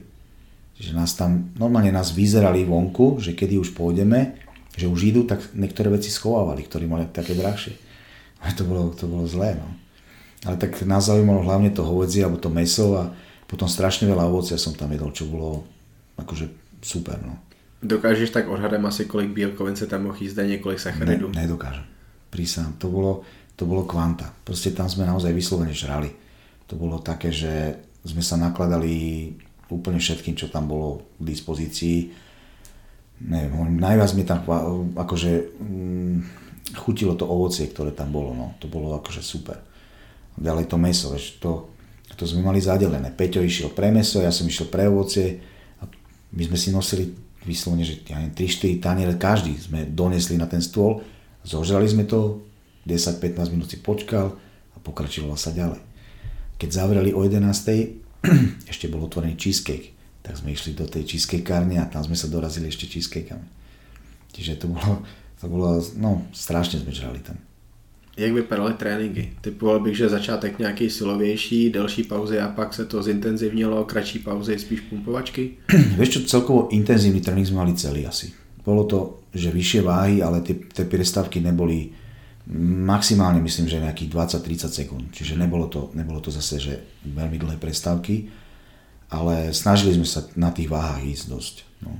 A takhle dvakrát za den a trénink fakt jakože rozbít asi. No jasné ale mal si dostatok spánku, jedla, vieš, takže ono to, ono to rástlo samé. No. Takže někdo jezdí do Kuwaitu, vy jste si tady ten tréninkový kemp udělali v Tajsku. Dá se to spraviť aj Tajsko samozrejme.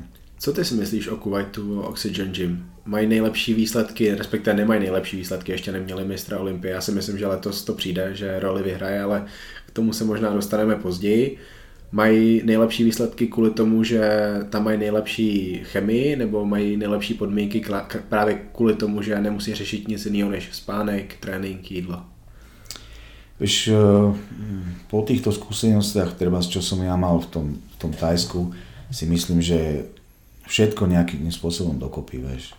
Tam pokiaľ im vytvoria naozaj také, také podmienky, že nemusia na nič iné mysleť a kvázi idú ako stroje. Toto máš robiť vtedy, toto vtedy, toto vtedy a ideš podľa toho, tak to telo proste musí zareagovať. Vieš. Ty keď máš rozmýšľať nad tým, že čo dneska budem robiť, alebo či som všetko stihol spraviť a tak ďalej, tak je to iné. Keď nemáš nič iné na starosti, naozaj sa sústreduješ len na ten tréning a len na to jedlo a spánok, tak, tak to prinesie tie výsledky určite. Uvažuješ třeba, že se ještě někdy do toho Tajska nebo na Bali nebo do tady té oblasti vrátíš a třeba neuděláš takhle intenzivní tréninkový kemp, ale asi si to tam strašně moc užil, tak ještě jednou? Vieš čo, vždy keď sa stretneme s Peťom, tak vlastne nejakým spôsobom to spomíname a Peťo by bol so všetkými desiatimi za, keby, keby že sa rozhodneme do Tajska, neviem, uvidíme. Čas, teraz momentálne je toľko roboty, že nemôžem povedať, že... Ale rád by som tam išiel určite. Že by som si to zase nejak zopakoval. Objemovka se vydařila a pak byla ta první příprava na soutěž. Bylo to, myslím, Mozolány? Nebo bylo? Ano, Žiline Mozolány, no. Povídej, jaká to byla příprava, jaký to bylo chystat se na jednu z největších soutěží, na kterou se ty chystala, ta je vlastně doma. Ešte bolo to, nebol som ničím tlačený, čiže ja som nebol nejak v strese, že uh, či vyjde forma, či neviem, proste, a nebol som ničím tlačený. Bol som tak, že išiel som sa vlastne prvýkrát postaviť medzi profíkov a tak som sa aj k tomu stával. Čiže idem vlastne skúsiť, ale samozrejme, že nič im nedám zadarmo, čiže chcel som, aby tá forma bola naozaj najlepšia, akú som dovtedy mal. E, pred odchodom do Žiliny, vlastne z domu, mi prišlo tak zle, že som dostal krče do žalúdka, tak vyzeralo to tak, že ma odvezú do nemocnice a ne do Žiliny. Strašne mi proste úplne krče, mm, jak, jak, keby, jak keby som nevedel sa ani vyrovnať. Proste naozaj zle mi bolo. Jediné, čo ma vtedy napadlo, tak vyslovene horúci čaj som vypil asi, ja neviem, pol litra, liter toho čaju, ale vrelého, vyslovene vrelého. To mi uvoľnilo to brucho. Mňa hodinu čakali dole chalani v aute, čo sa nevedel, že či pôjdeme tam alebo tam, či do nemocnice alebo do Žiliny. Ale ten čaj mi naozaj pomohol, uvoľnilo to, to, ten žalúdok, to brucho, povolili tie krče a išlo sa do Žiliny. Takže ešte to bolo také, že či vôbec budem štartovať. Pamatuješ si soupeře, kteří tam na tebe čekali? Tak pamätám si určite e, Samiho a, a toho Kalida. Kalida, presne. Pamätám si týchto dvoch hlavne. Neviem, no viem, že bol tam ten Španiel Karasko. Karasko. Ten už měl v té době zkušenosti s Olympií. Áno, áno. Ten tam bol, mm, ani neviem. Jak to dopadlo nakonec? Tak nakoniec som bol tretí, o jeden bod som vlastne prehral s Kalidom, ale to ja som bol spokojný. Proste bolo to tak, že, že mm, kvázi som si, som sa postavil medzi nich a, a bolo to také, že mm, bol som kvázi rovnocený ten super. No. Myslím, že veľa ľudí bolo prekvapených aj vďaka tomu, že mesiac predtým, ja neviem, jak boli majstrovstvá juniorov, Slovensko v Hrnúšti, myslím, Dušan Ďubek, čo to robil, tak mal som tam exibíciu aj s Peťom Kovačom a s Pálom Jablonickým a Peťo Kovač mal, mal, myslím, že on to mal uh, vaskulizer. Nepoznal som ten vaskulizer, nevedel som, že čo robí. Vlastne ma nastrekali komplet celého, rozvalčekovali a mne to spravilo alergickú reakciu. Čiže ja som celý opuchol. No jak, jak bublina som bol. No nejaké vyrýsovanie, nič. No že nič proste. A teraz, ja som to ani nevidel, len, len strašne ma pálilo to telo. Strašne ma pálilo to telo, lebo ešte keď sme išli domov, ktorý som tam bol eh, s Ludom Majorom a s Paťom Štiglicom, stále som to cítil, jak to hraje. Proste ja som stále bol prehratý s tým. No a potom som videl nejaký záznam, nejaké fotky z toho a pozerám, no, že to som nie ja. Však to je katastrofa, že to nemôže tak byť. A Igor bol vtedy na nejakej súťaži niekde mimo, neviem či v Rusku alebo kde, ten mi hneď telefonoval, že to čo sa stalo, že však, však ty vyzeráš strašne zle, však to takto nemôže ísť na preteky. A vlastne nejakým spôsobom sme to rozanalizovali Došli sme na to, že vlastne ten vaskulizer mi to spôsobil. Že to bola alergická reakcia na to, ako keby, ako keby si mal popáleniny a vlastne to telo naťahne vodu, aby sa to ochladilo. Uh-huh. A ja preto som vyzeral tak, jak som vyzeral. Ale zase všetci si mysleli, moji, moji prajníci, nazveme to tak, že no jasné, tak už sa nedokáže pripraviť a toto bolo všetko a už mal dávno skončiť a tak ďalej. Čiže zase vylezol som na podiu v Žiline a myslím, že veľa ľuďom padla sánka, že, že čo so sebou spravil. A tie ruce, jak si zlepšil?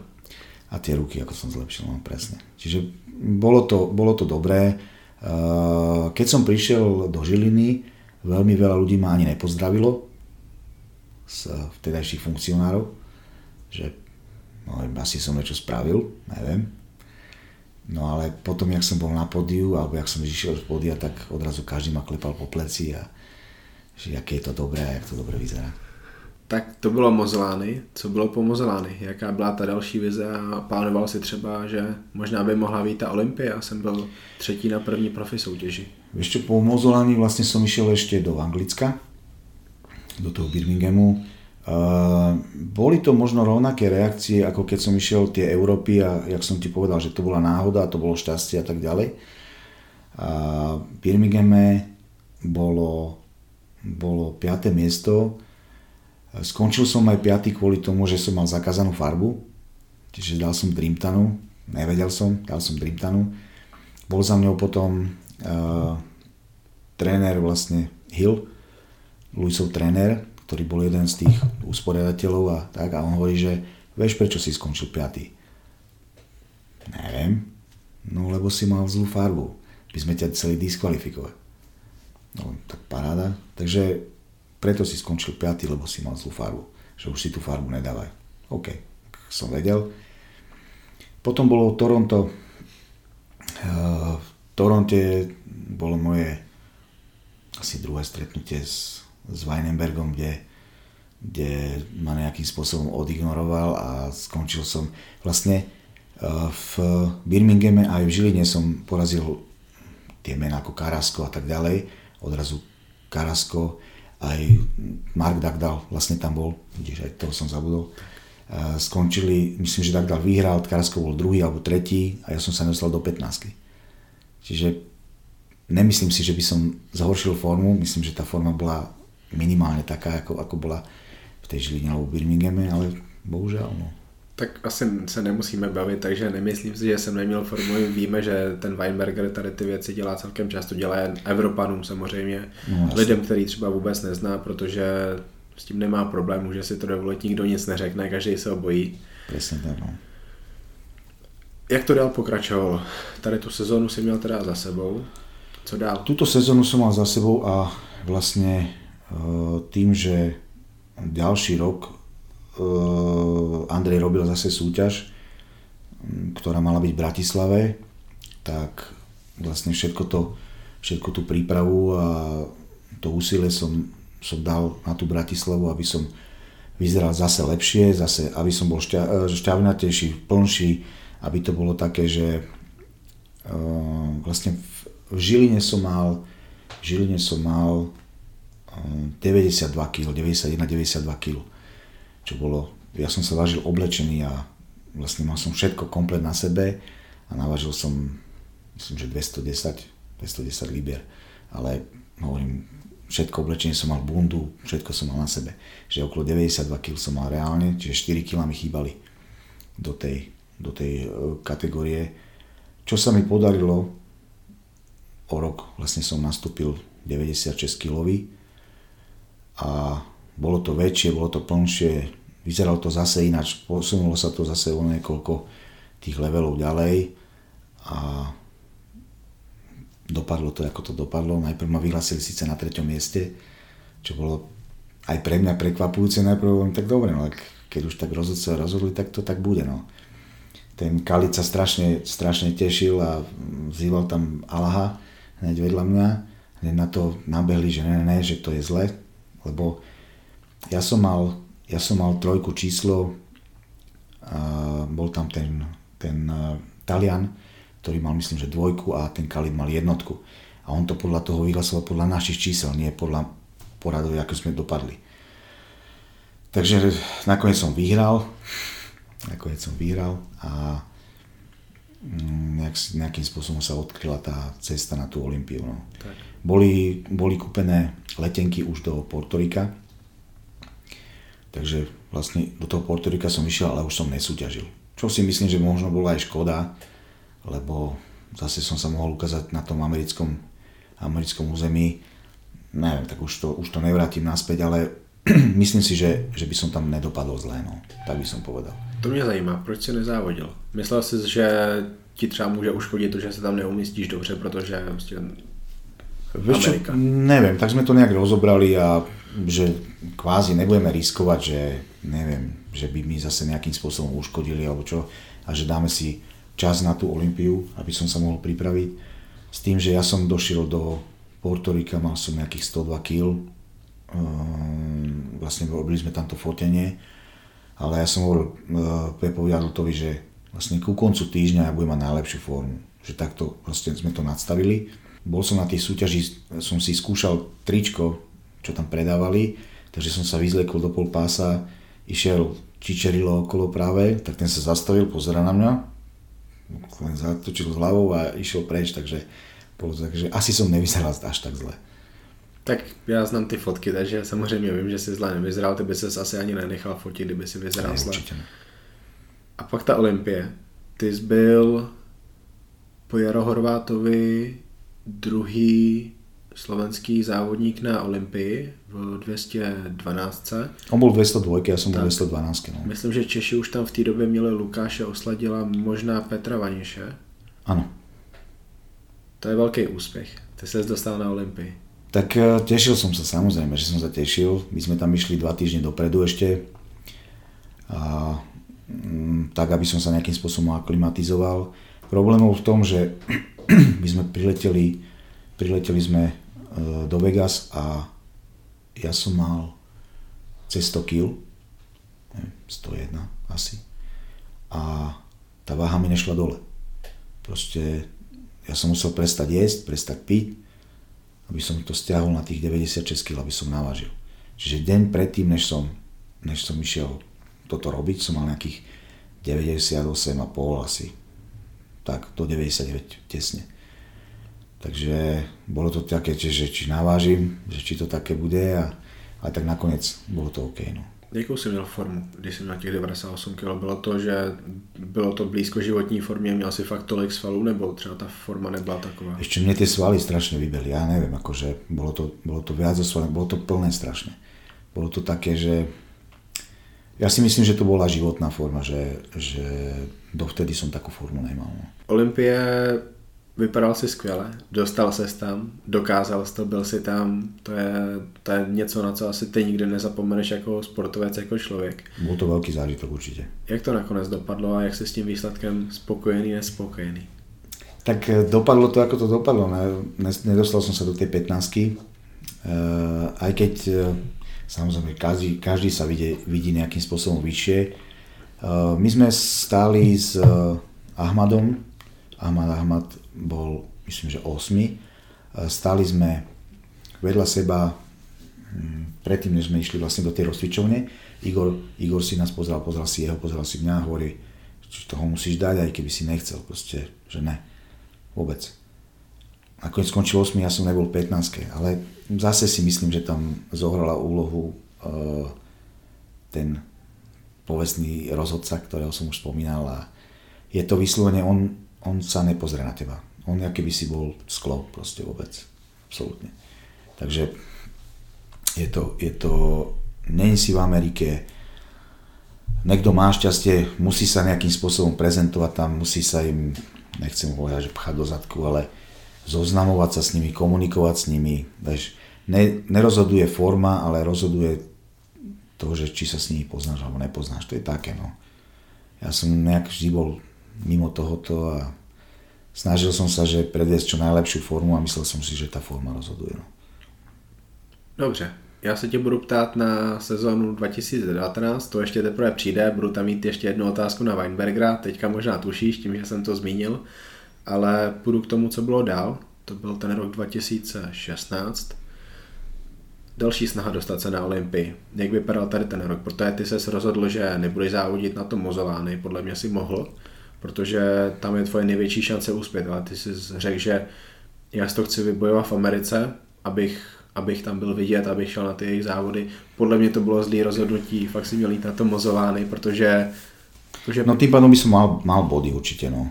no. Keď to zoberieme tak, ale vieš, neviem, po tých skúsenostiach, ktoré, ktoré boli tu a ktoré nejak nechcem ani rozoberať, proste som si povedal, že už nebudem súťažiť ani na Slovensku, ani v Čechách, neviem.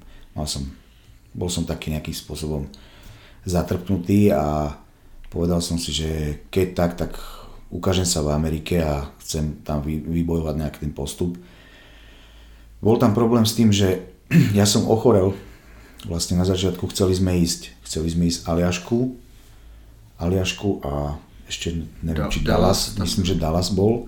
Chceli sme ísť to, ale, ale ochorel som a bolo to tiež také, že neviem, že či, e, či by som sa dostal tak rýchlo do formy, preto sme to posunuli na, ten, na to Chicago a Vancouver. S tým, že vlastne prišli sme do Chicaga skončil som na druhom mieste za Dagdalom. Veľa ľudí chodilo za mňou, že mal som ho poraziť, že som bol väčší, že som bol širší v ramenách. Proste, že tá forma bola OK. Byl velice dobře, dobře připravený, byl předjetovaný, řekněme, ale... Bol prepálený, vysloveně tak, no. Ale aspoň to nebylo tak, že tě porazil někdo z formy. Podle mě si měl vyhrát, ale jakože dobře, byl, jsou, už jsou lepší případy v historii, kdy vyhrál někdo do formy. Jasné, jasné. Akože ja s Markom veľmi dobre vychádzam, si myslím, že vždy, keď sa stretneme, tak akože je veľmi milý, príjemný človek. A vo Vancouveri, keď sme sa stretli, tak vlastne tá súťaž trvala strašne dlho bolo to, myslím, že do polnoci už tam neboli diváci, už tam boli len rozhodcovia, nikto tam nebol. A išli nás vyhlasovať a Dagdal hovorí, že, že už to dajte tomu Slovákovi, aby sme išli domov. Čiže bolo to také, také milé od neho. Nakoniec som skončil tretí, pichli tam toho Korejca, ktorý bol úplne mimo formy, bol zaliatý, nikto sme nechápali, že prečo. Ten s obrovskými kvadricepsy? Áno, a má celý chrbát vlastne vykradnutý, ale on bol, on bol poťahnutý, on bol proste mimo, mm-hmm. mimo formy a dali ho vlastne medzi nás ešte, takže som skončil nakoniec na treťom mieste a chýbali mi, myslím, že dva body, sa mi zdá. Takže vlastne na poslednú chvíľu sme sa rozhodli, ja som volal s Igorom ešte z Vancouveru, myslím, a že aby sa išlo do tej tampy a skúsilo sa to, že o tú nomináciu. No, tak potom prišla Tampa. V Tampe si myslím, že som mal najlepšiu formu doteraz, že lepšiu formu som ešte nemal. Ale už vlastne na, na tej prezentácii som videl svojho obľúbenca a už som vedel, že je to v prdeli s prepačením. Takže... Zapomněl to jsem, zmínili jsme ho teďka, ale ještě jednou teda přijde. Z tohle z toho roku nedostal se teda na tu Olympii, ale já si tam pamatuju ještě jednu věc, Myslím, že jste v Kalifornii fotili ty, Tomáš Bureš a Vojta Koritenský. Jak si tady to užil? Bolo to super, akože uh, bolo to také nejaké uvoľnenie, len s tým, že ja som išiel, ja som vedel, že pôjdem ešte tampu, čiže s tým jedením a s týmto som si musel už dávať pozor. A bolo to, bolo to dobré, proste mm, fotili sme na takých miestach, ktoré asi človek vidí len, len v nejakých filmoch a bolo to také, také iné, zase iné niečo.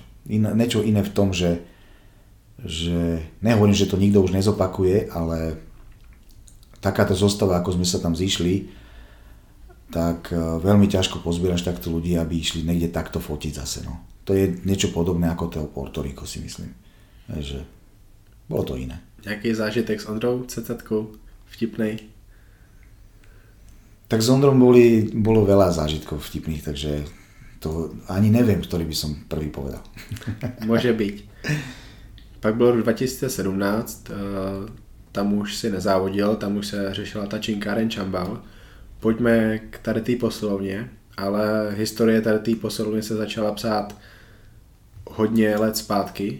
No, já jsem první zmínky o tom, že vy plánujete tady tu posilovnu v Bratislavě slyšel možná 2013, 2014? Ešte asi 15. Mm-hmm. 15 to bolo ale my sme vlastne tu, to fitko plánovali v Jarovciach, kde sme vlastne mali prenajatý priestor.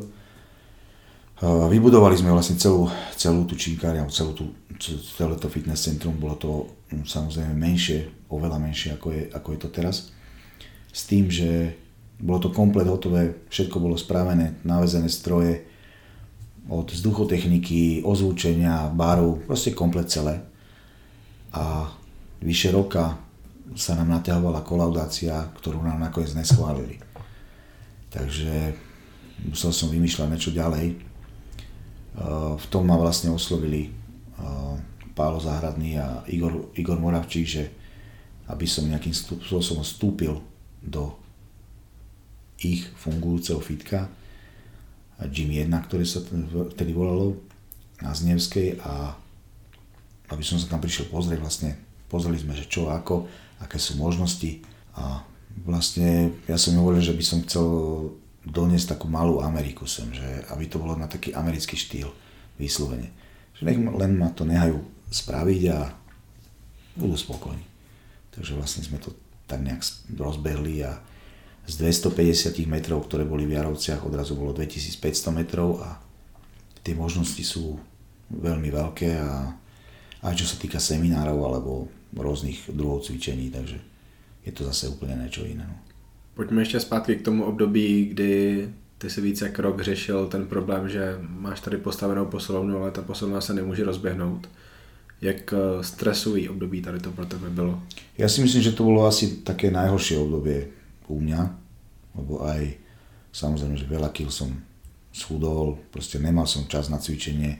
Bolo to veľmi zlé, lebo nevedeli sme zo dňa na deň, že čo vlastne bude, či to budeme musieť vypratať, alebo nevedeli sme proste, čo, čo tam vzniká, pretože tam vlastne vystúpili proti nám eh, aj obyvateľia, myslím, že 5 bytov z tých X, ktoré tam je, ktorí nejakým spôsobom boli voči nám zaujatí a a mali sme porobené všetky zvukové skúšky, ktoré asi existujú. Nepomohlo nič.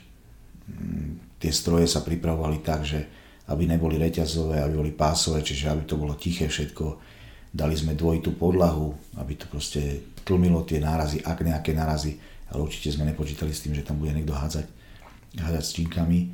Ale už len ten názov, ktorý, ktorý sme dali, ktorý kvázi sa hodí k tomu menu, tak eh, evokuje v tých ľuďoch to, že, že tam bude špinavé železo, ktoré všetci budú hádzať o zem a budú tam, tak ako nám jedna pani tam povedala, budú tam chodiť e, potetovaní mafiáni a, a proste všelijaká zberba a oni chcú slušné, slušné prostredie tam, takže nejak tak, tak nás zaškatulkovali. No.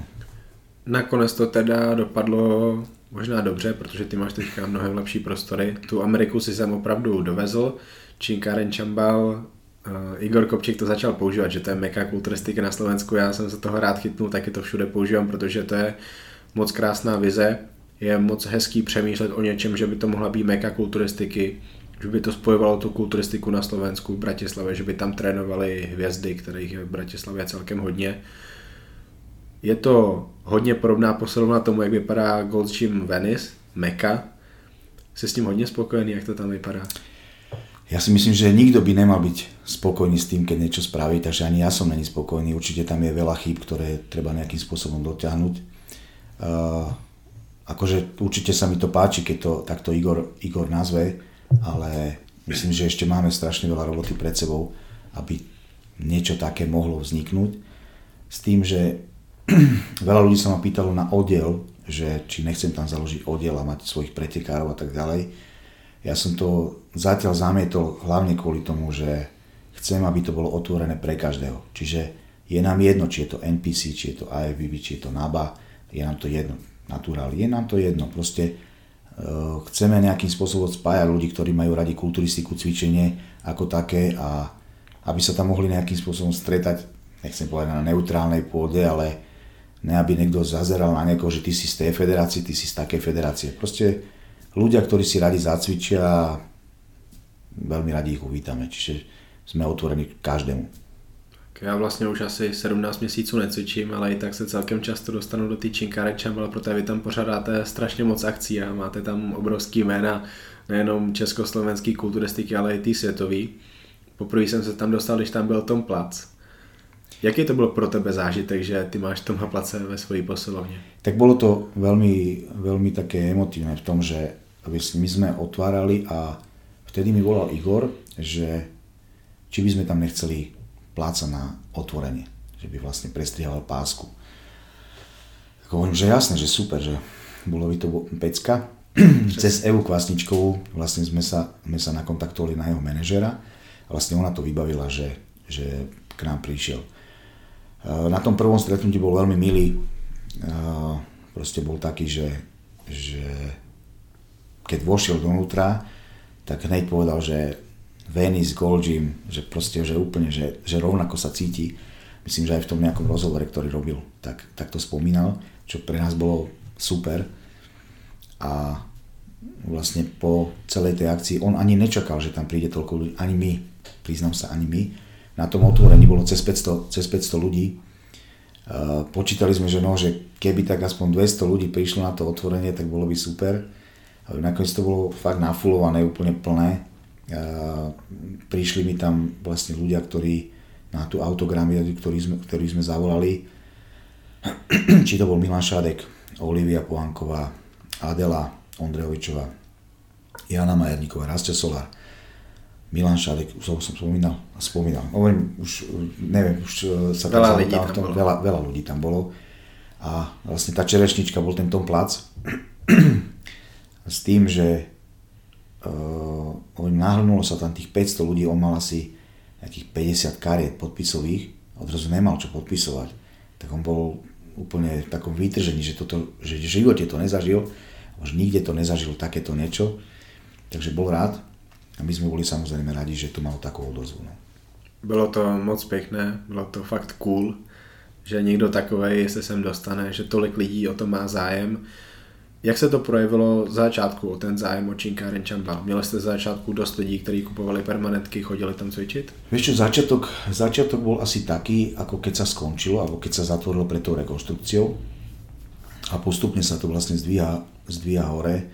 A tým, že to bolo zavreté 7 mesiacov, tak e, ľudia si pokupovali aj inde pernamentky jedno s druhým, takže mm, kvázi sme, nechcem povedať, že bojovali o tých, o tých e, ľudí, ktorí u nás predtým cvičili, ale myslím, že každým dňom tam prídu noví a noví ľudia, ktorí, ktorí vlastne nepoznám, nejak z toho vidím, že som tam každý deň od rána do večera, takže vidím to.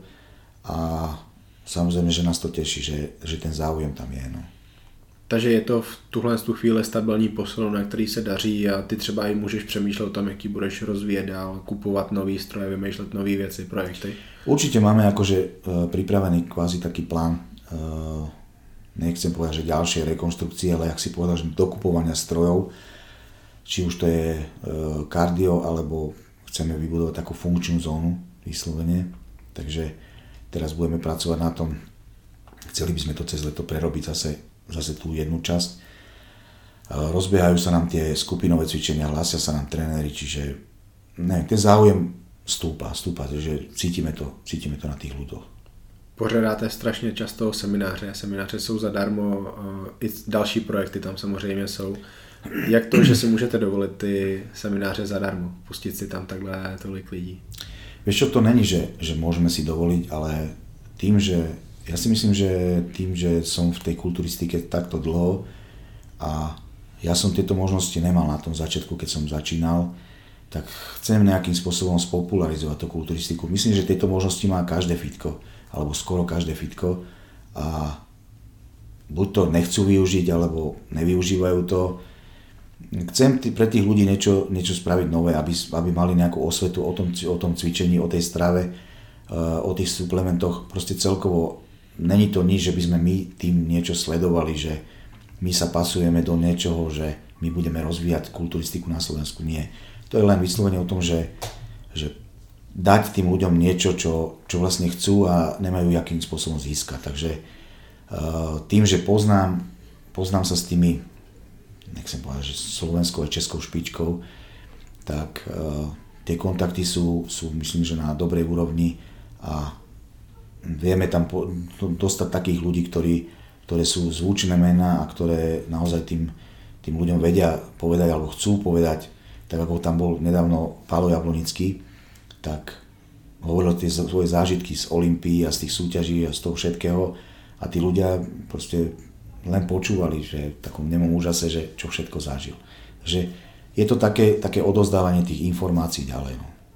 Marian Čambal, Činkáren Čambal, funguješ tam jako trenér, nebo jakým způsobem se tam pohybuješ přes den? Čo, fungujem tam aj ako trenér, aj kvázi ako manažer, ktorý tam riadi nejaké veci. Čiže máme to, sme traja spoločníci, každý má nejakú tú svoju prácu, ktorej sa venuje a aby to, tým, že je to také veľké, aby to nejakým spôsobom fungovalo.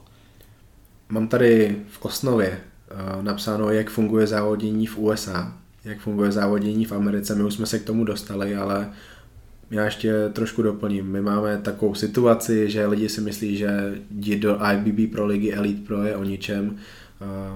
Máme Adelu Ondrojovičovou, máme Michala Kržánka, máme Míšu Kohutovou, to jsou tři mistři světa, profesionální mistři světa v tom Elite Pro teďka sportovci, kteří se mohou živit tím sportem. Když jdeš do IBB pro ligy, tak je to většinou něco, co ty musíš pracně dotovat. Já říkám, že lidi musí celý rok vydělávat na to, aby mohli odjet nějakou šňůru závodu v Americe a když se nedostanou na Olympii, tak z toho v podstatě nic nemají.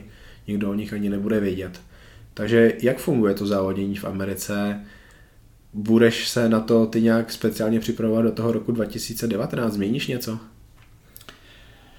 Tak uh, to je vlastne aj otázka k tomu, k tomu štartu, ktoré, čo som išiel v Rumunsku. Určite nechcel by som skončiť tak, ako som skončil v tej, v tej 212 naposledy, kde vlastne bol som nadstavený na tú klasik fyzik, ale bohužiaľ to nevyšlo, nezmestil som sa tam. Takže uh, chcel by som určite absolvovať nejakú súťaž ešte v Amerike, ale kvázi sa rozhodujeme, že ako, že či, či by to bol New York, alebo by som zase išiel ten Vancouver a Chicago, Dallas, neviem, uvidím, uvidím, akože je to v takom, momentálne som začal intenzívnejšie cvičiť, by som to nazval, začal som sa kvázi pripravovať a uvidíme, jak to pôjde celé. No. Když si tě pamatuju z té otevíračky Káren Čambal, tak se byl mnohem menší než si teďka nějak se to tak teďka změnilo, takže je, je to vidět. Začal že... jsem cvičit, ano. Ano, začal si cvičit, už asi častěji než jednou za 10 dní. Ano. Zmiňoval si New York Pro, to je ta soutěž toho Weinbergera. Za Weinbergerem jezdí do jeho posilovny lidi, kvůli tomu, aby mu, v angličtině tomu říkají pay their dues. To znamená, jakým způsobem uh, se u něj ukázali, on u nich bude vědět, on bude vědět, že oni ho respektují, bude vědět, že oni vědí, kdo je tady ten člověk a díky tomu by si jich on měl nějakým způsobem všimnout na soutěži. Je to taková zvláštní věc, funguje to, probíhá to, plno lidí za ním do té posilovny jezdí, tebe několikrát přehlídnul, plánuješ jet za ním do posilovny? Tak je to jedna z myšlienok, ako, ako sa nejakým spôsobom zase prezentovať, ukázať sa tam. A ako si povedal, je to je to taká nutnosť, takže uvidíme. No. Ako je, nechcem povedať, že je to v pláne, ale pokiaľ chce človek súťažiť v tej Amerike, tak asi je to taká nutnosť ísť za ním. No. Jaký by byl cíl pro ten rok 2019? Udělat nějakou zase hezkou formu, ukázat, že třeba můžeš být ještě lepší, než se bylo v roce 2016 v Tampě, anebo na 100% bude v tvojí hlavě, že se chceš dostat na Olympii? Ešte ťažko povedať o, o Olympii, pretože no, tak som bol vlastne nadstavený aj ten Vancouver a Chicago a nakoniec to vypadalo tak, že mi chýbali tie dva body a bohužiaľ som sa tam nedostal, aj keď, aj keď e, som mal povedzme skončiť druhý, tretí a tým pádom by som mal tých bodov aj na rozdávanie, ale bohužiaľ to takto dopadlo. S tým, že že ísť, uh, ísť na tú súťaž a skončiť čo najlepšie, samozrejme to, čo som vždy hovoril ešte aj v amatéroch, nejaké prehnané, prehnané ambície, alebo tak um, človek sa každý vie ohodnotiť. Viem ti povedať, uh, keď sa budem vidieť vo forme povedzme dva týždne pred pretekmi, tak viem ti povedať, že tak idem sa takto a takto umiestniť, treba. No. Ale momentálne kvázi sa rozbieham s tréningom. Vlastne potom Rumunsko som neprestal cvičiť, takže ťahám to ešte ďalšie dva mesiace, že uvidím. Neviem, možno, že mi zase do toho niečo behne, čo sa týka činkárny, budem to musieť zase riešiť. Ťažko povedať. Momentálne cieľ je taký, že, že ukázať sa čo v najlepšom svetle a čo v najlepšej forme. Myslíš si, že můžeš závodit jako nejlepší Marian Čembal v historii? Můžeš překonat to, co už si ukázal na prknech? Ako mať lepšiu formu ako v Tampe? Tak myslím? lepší formu, být svalnatější, být plnější, ostřejší? Vieš čo, myslím si, že áno, ale, ale uvidíme, jak to bude nakoniec vyzerať, lebo vidím, jak to telo teraz reaguje. Čiže je oddychnuté, rok a pol som kvázi nič nerobil, nechytil som sa činiek, ak, ak tak raz za týždeň, raz za týždeň som prehnal, jak si povedal, raz za 10 dní možno. A vidím, jak to telo reaguje, momentálne mám nejakých 103 kg, vlastne nejakú prípravu som nezačal nič, čiže, čiže uvidíme, no. Nemám to otvorené. Jsou tam závody v Irsku, ty jsou myslím před New York Pro, pak jsou tam myslím závody ve Španělsku, ty jsou myslím někdy jún, možná júl. Myslím, že Alicante, že? Tak, hmm. uvažoval by si i o tady těch závodech? Neviem, že či to, či to môže niečo priniesť, pretože, jak som povedal, oni tie európske závody nejak neakceptujú. Proste moje skúsenosti sú také, že pokiaľ neurobiš výsledok v Amerike, tak ťa neberú. Proste je to si nejaký Európan, ktorý tam vyhral súťaž, to je všetko, ale že by, že by nejakým spôsobom ťa akceptovali, myslím si, že ne. Pojďme ještě k tomu loňskému roku, ta Classic Physique. Jak tě napadlo, že půjdeš do Classic Physique a jakým způsobem třeba ty přemýšlíš o tady té kategorii? Já oni říkám, že je to asi budoucnost kulturistiky, ne kvůli tomu, že mě se strašně moc líbí, jak vypadají ty kulturisti tam, protože mně se nelíbí to, jak tam hodnotějí, ale líbí se mi to, že nějakým způsobem si asi uvědomili, že to, co se děje v Open je problém, trošku bychom to měli posunout zpátky. Ešte Classic Physique ja ani neviem, že kto s tým, kto s tým že jak, jak sme nad tým začali rozmýšľať, ale e, vlastne viem, že vtedy Margita hovorila, že či, či by som nešiel do toho Rumunska, tak rozmýšľal som nad tým a vlastne momentálne kila, ktoré som mal, mi tak nejak spôsobom dávali, že tak mohol by som tam stiahnuť, mám 173 cm, takže 91 kg by som mohol mať, to není zase o toľko menej, akože jak tých 96. Keď som vyhral majstra sveta, som mal 89 kg. Neviem, tak, mi, tak som proste som si to nejak spájal, že, že bolo by to taká nejaká motivácia ďalej, lebo u mňa je to tak, že ja proste potrebujem mať nejakú motiváciu na to, aby som mohol trénovať naplno a to udržiavanie mi fakt stačí raz za týždeň a vyzerám ako normálny človek, by som povedal. Ale ale keď sem, že čo sa týka súťaže, tak aby ma to nejakým spôsobom naštartovalo, tak e, s tou myšlienkou som vlastne došiel za, za Igorom, vtedy v tej Budapešti, že aby sa mňa pozrel, povedal mi svoj názor, tak mu hovorí, že vieš čo, tak bolo by to zaujímavé, že vidím, čo máš na sebe, no, bolo by to dobre, že pripravíš sa tam, tak OK. Takže ako náhle to telo vlastne po takej dlhej dobe začne nejak reagovať. Ja som začal priberať tie svaly a ten posledný týždeň som sa dosť trápil tým, aby som to stiahol dole, tak asi jak pred tou Olympiou. Čiže uh, tiež jeden deň som nepil, nejedol, aby som to navážil.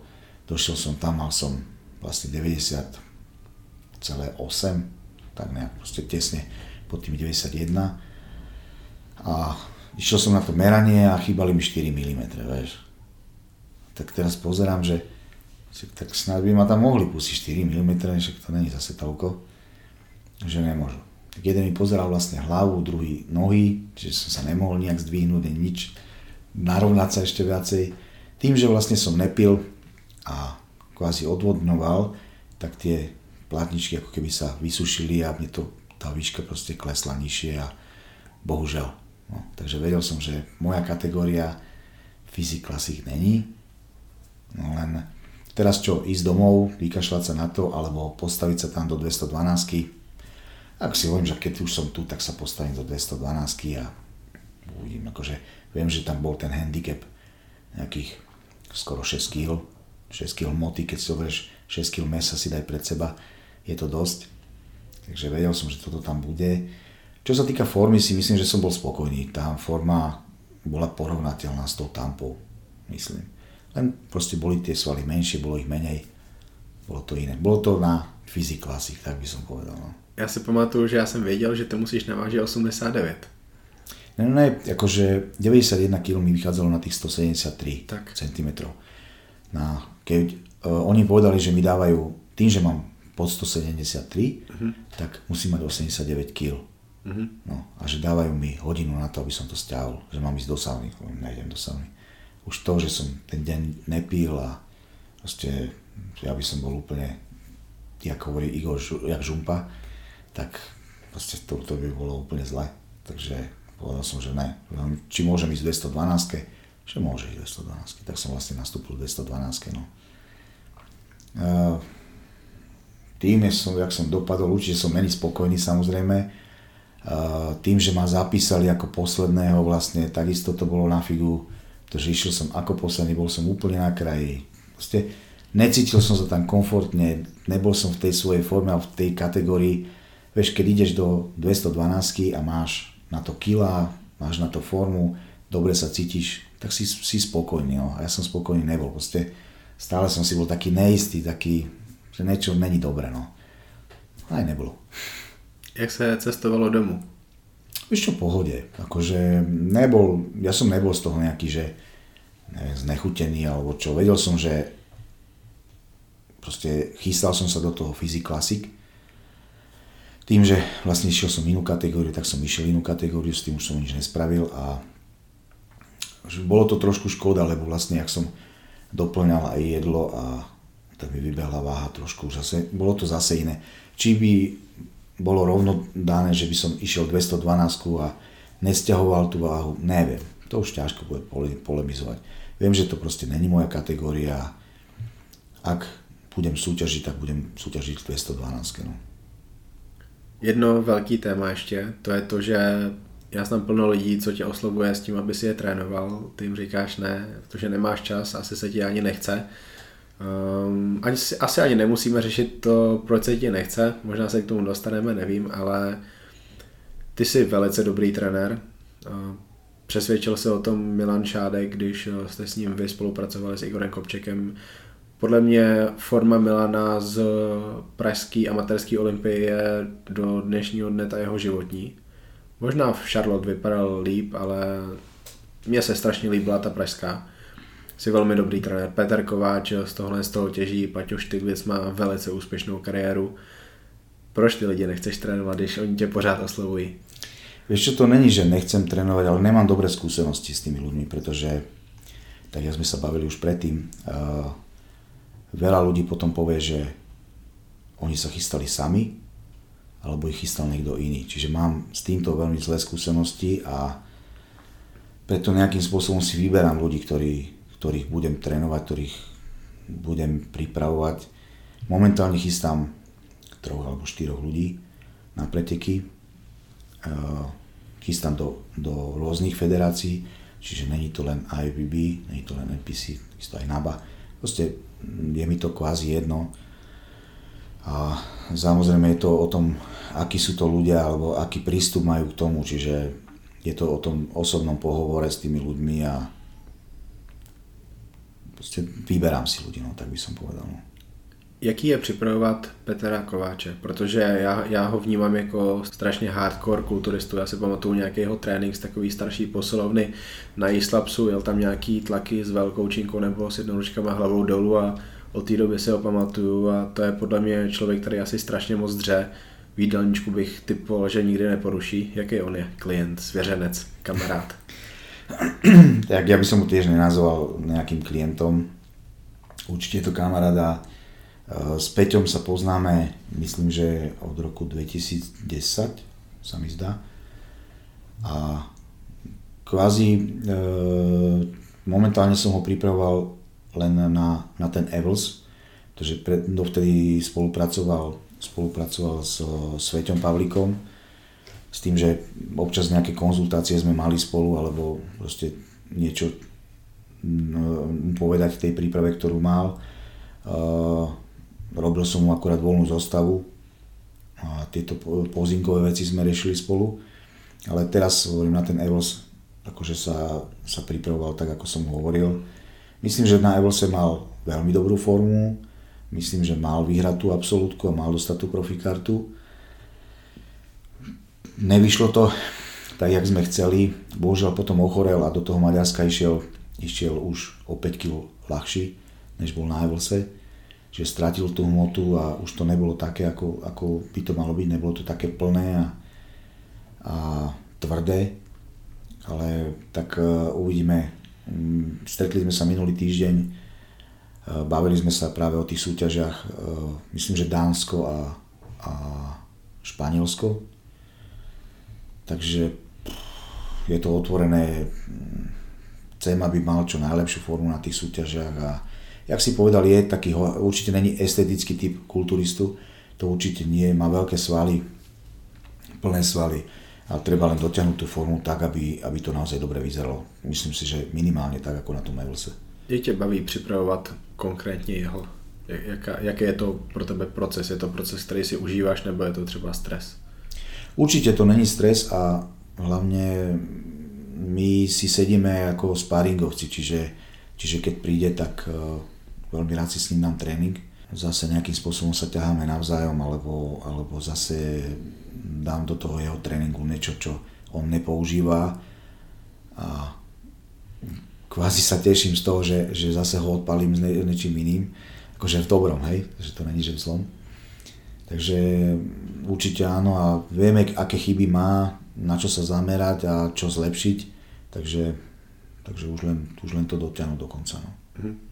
Ten proces připravování lidí, užíváš si to nebo ne? Nebo mm, spíš ve většině případů to je něco, co není taková příjemná aktivita? Vieš čo, Záleží samozrejme od daného človeka. Keď vidí, že ten človek sa snaží a, a robí to, čo mu ty hovoríš, tak je to, ako ty hovoríš, užívanie.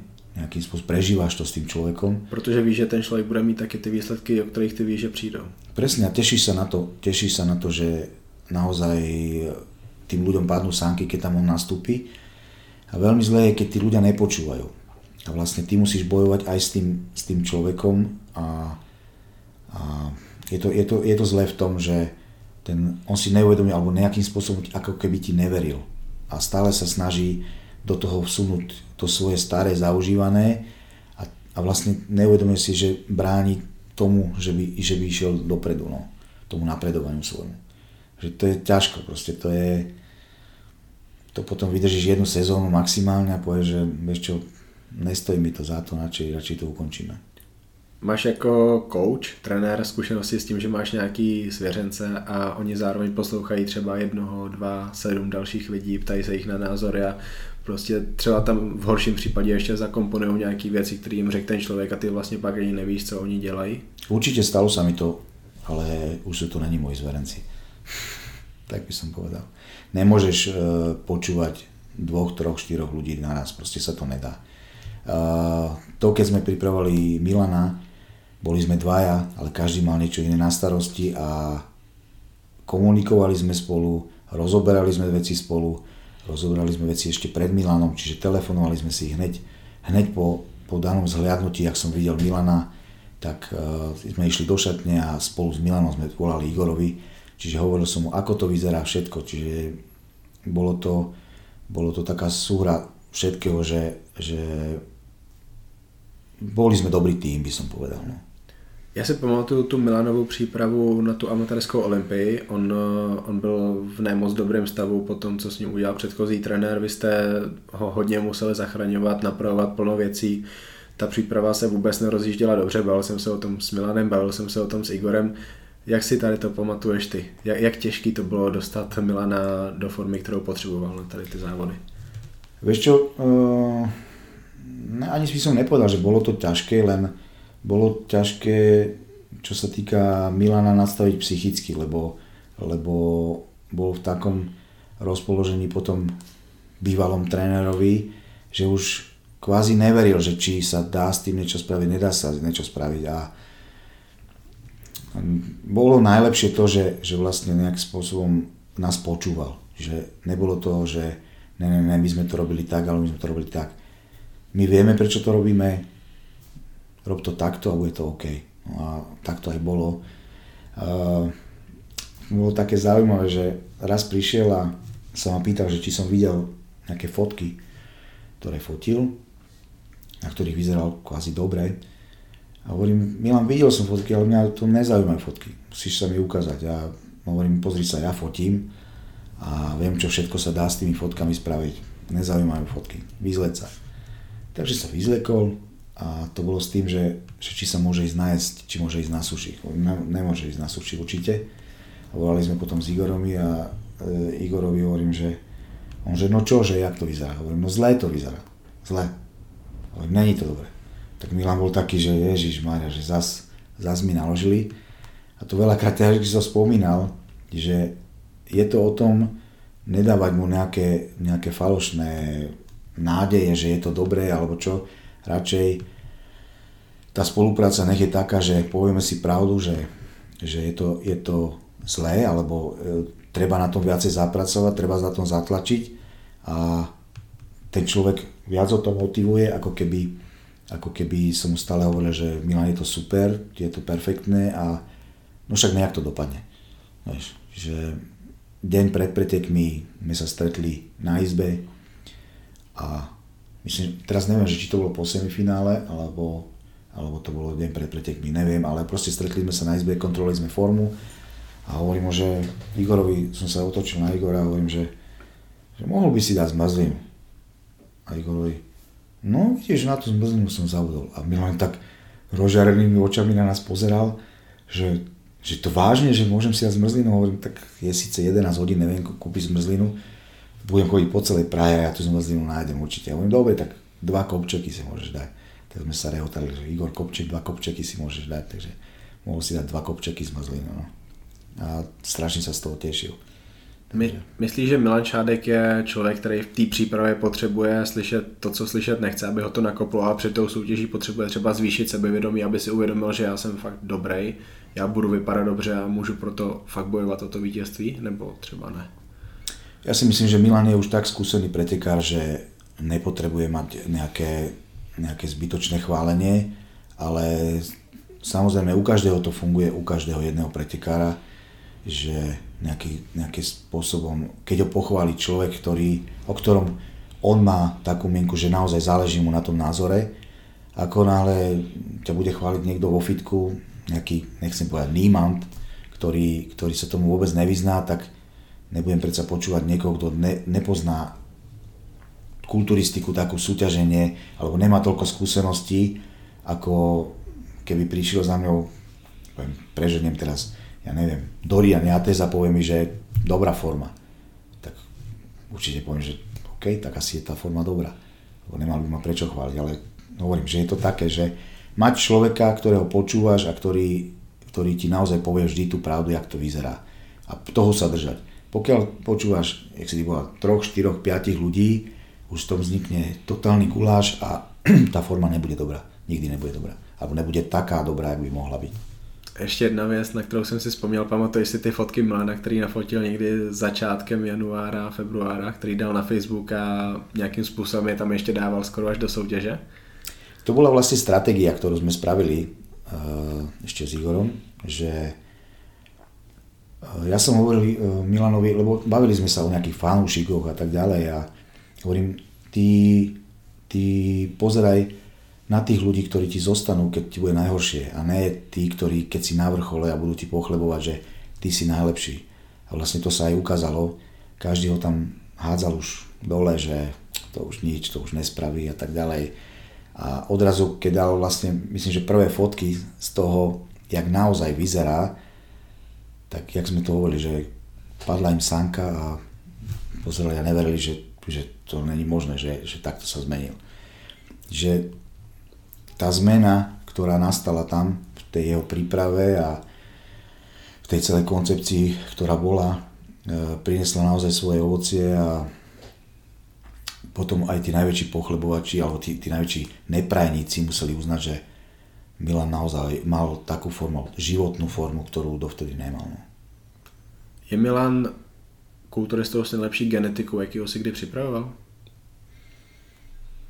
Myslím, že áno. Myslím, že áno. No. Milan, Milan chce vyhrát Olympii, je to jeho ambice. Kam si ty myslíš, že to jednou dotáhne? On hlavou může vyhrát Olympii, ale podle mě na to tělo nemá, ale strašně rád bych byl, kdyby mě překvapil. Ale kde ho vidíš ty jednou? Uh, vieš čo, ja si myslím, že ak by aj chcel niekedy vyhrať Olympiu, musel by byť v Amerike. Nemohol by, nemohol by byť tu, pretože pre ten americký trh je nezaujímavý. To není, to není nič proti Milanovi, proste je to, je to tak. Oni musia predať tú tvár a musí to byť Američan, alebo musí to byť človek, ktorý, ktorý žije v Amerike. Preto treba z Wolf išiel do Ameriky, preto všetci tí, ktorí nejakým spôsobom boli hore, išli do tej Ameriky a boli v tej Amerike. A je to, bohužiaľ je to aj o tých sponzoroch, ktorí sú tam. Čiže pokiaľ naozaj nebude žiť v tej Amerike, tak si myslím, že nejaká šanca povedzme prvej trojke nebude. To je, to je veľké mínus, to, že, že tej Amerike není. No. Další téma, to jsem si teďka dopsal. Mám tady, má, má, měl být kulturista na soutěž hned, anebo počkat, jako počkal třeba Michal Kryžánek. Michal Kryžánek je příklad kulturisty, který eh, vždycky říkám, my jsme ho před 18 měsícema, teď už před 20 měsícema nikdo neznali, ale teď je to profesionální mistr světa, kulturista, který ho si zvou na exibičky do Indie. Jak by to mělo vypadat? Měl by kulturista člověk, co cvičí, zkusit závodit co nejdřív, anebo by možná bylo lepší počkat si na tu chvíli, kdy může vyhrávat, může být hodně dobrý. Vieš čo, myslím, že v dnešnej dobe, keď tých súťaží není veľa, keby bolo viacej súťaží, tak poviem, že nech si vyskúša súťaž, vie sa ohodnotiť a, a podľa toho sa pripraviť, ale keďže tých súťaží není veľa a pokiaľ zase záleží, že či začína ako dorastenec, alebo ako junior, alebo ako muž, Čiže ak začína ako dorastenec, má kopec času ešte na to, aby sa zlepšoval.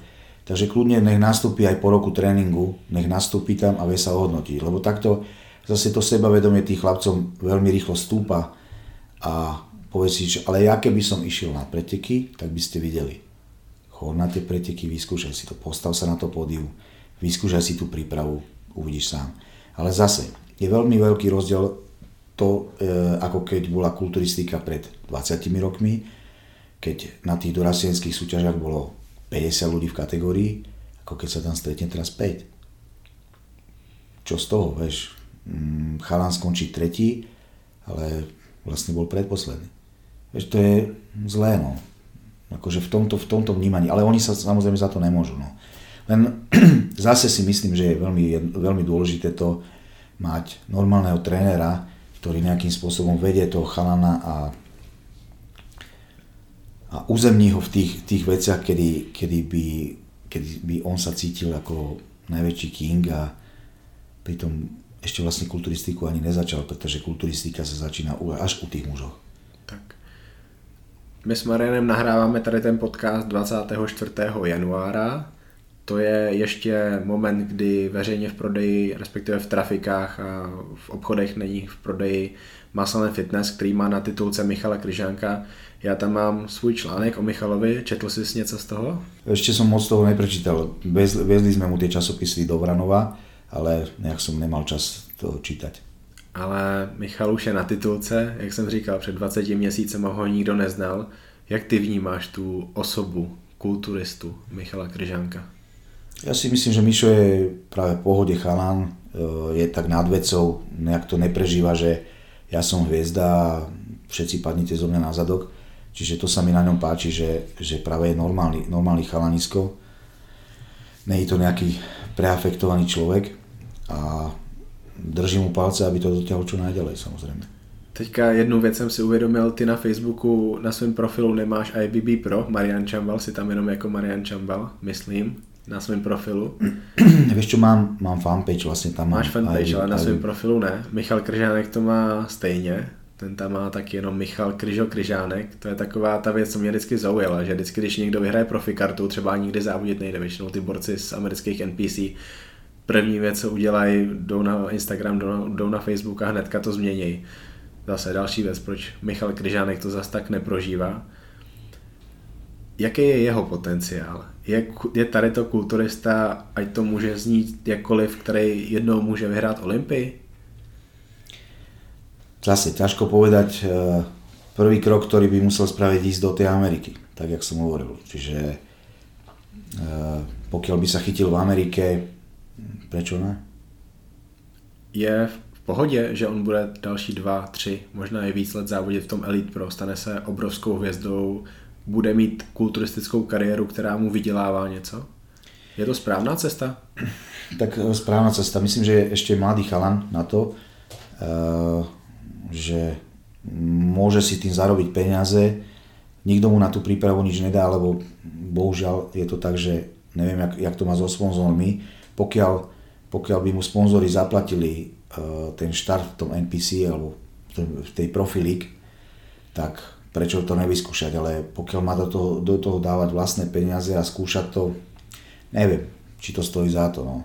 Lebo zoberme si to tak, že síce je to pravda, že, že Olympia je len jedna, ale zase tá kulturistika nikto ti nič zadarmo nedá a pokiaľ má možnosť si zarobiť tým peniaze, prečo ne?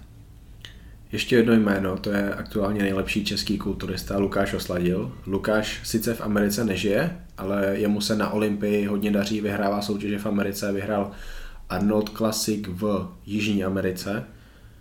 Lukáš Osladil bojuje o top 10 na Olympii, podle mě už tam klidně mohl být poslední dva roky. Letos byl v top 10 Steve Kuklo, který ho podle mě smetl, ale Steva mají v Americe rádi. Jak si vysvětluješ to, že Lukáš je takhle úspěšný? Ale uh, sám povie, že Lukáš je úspešný, ale do desiny sa nedostal, vieš. Že ho dal dole nejaký kuklo, ktorý ani formu nemal. Prečo?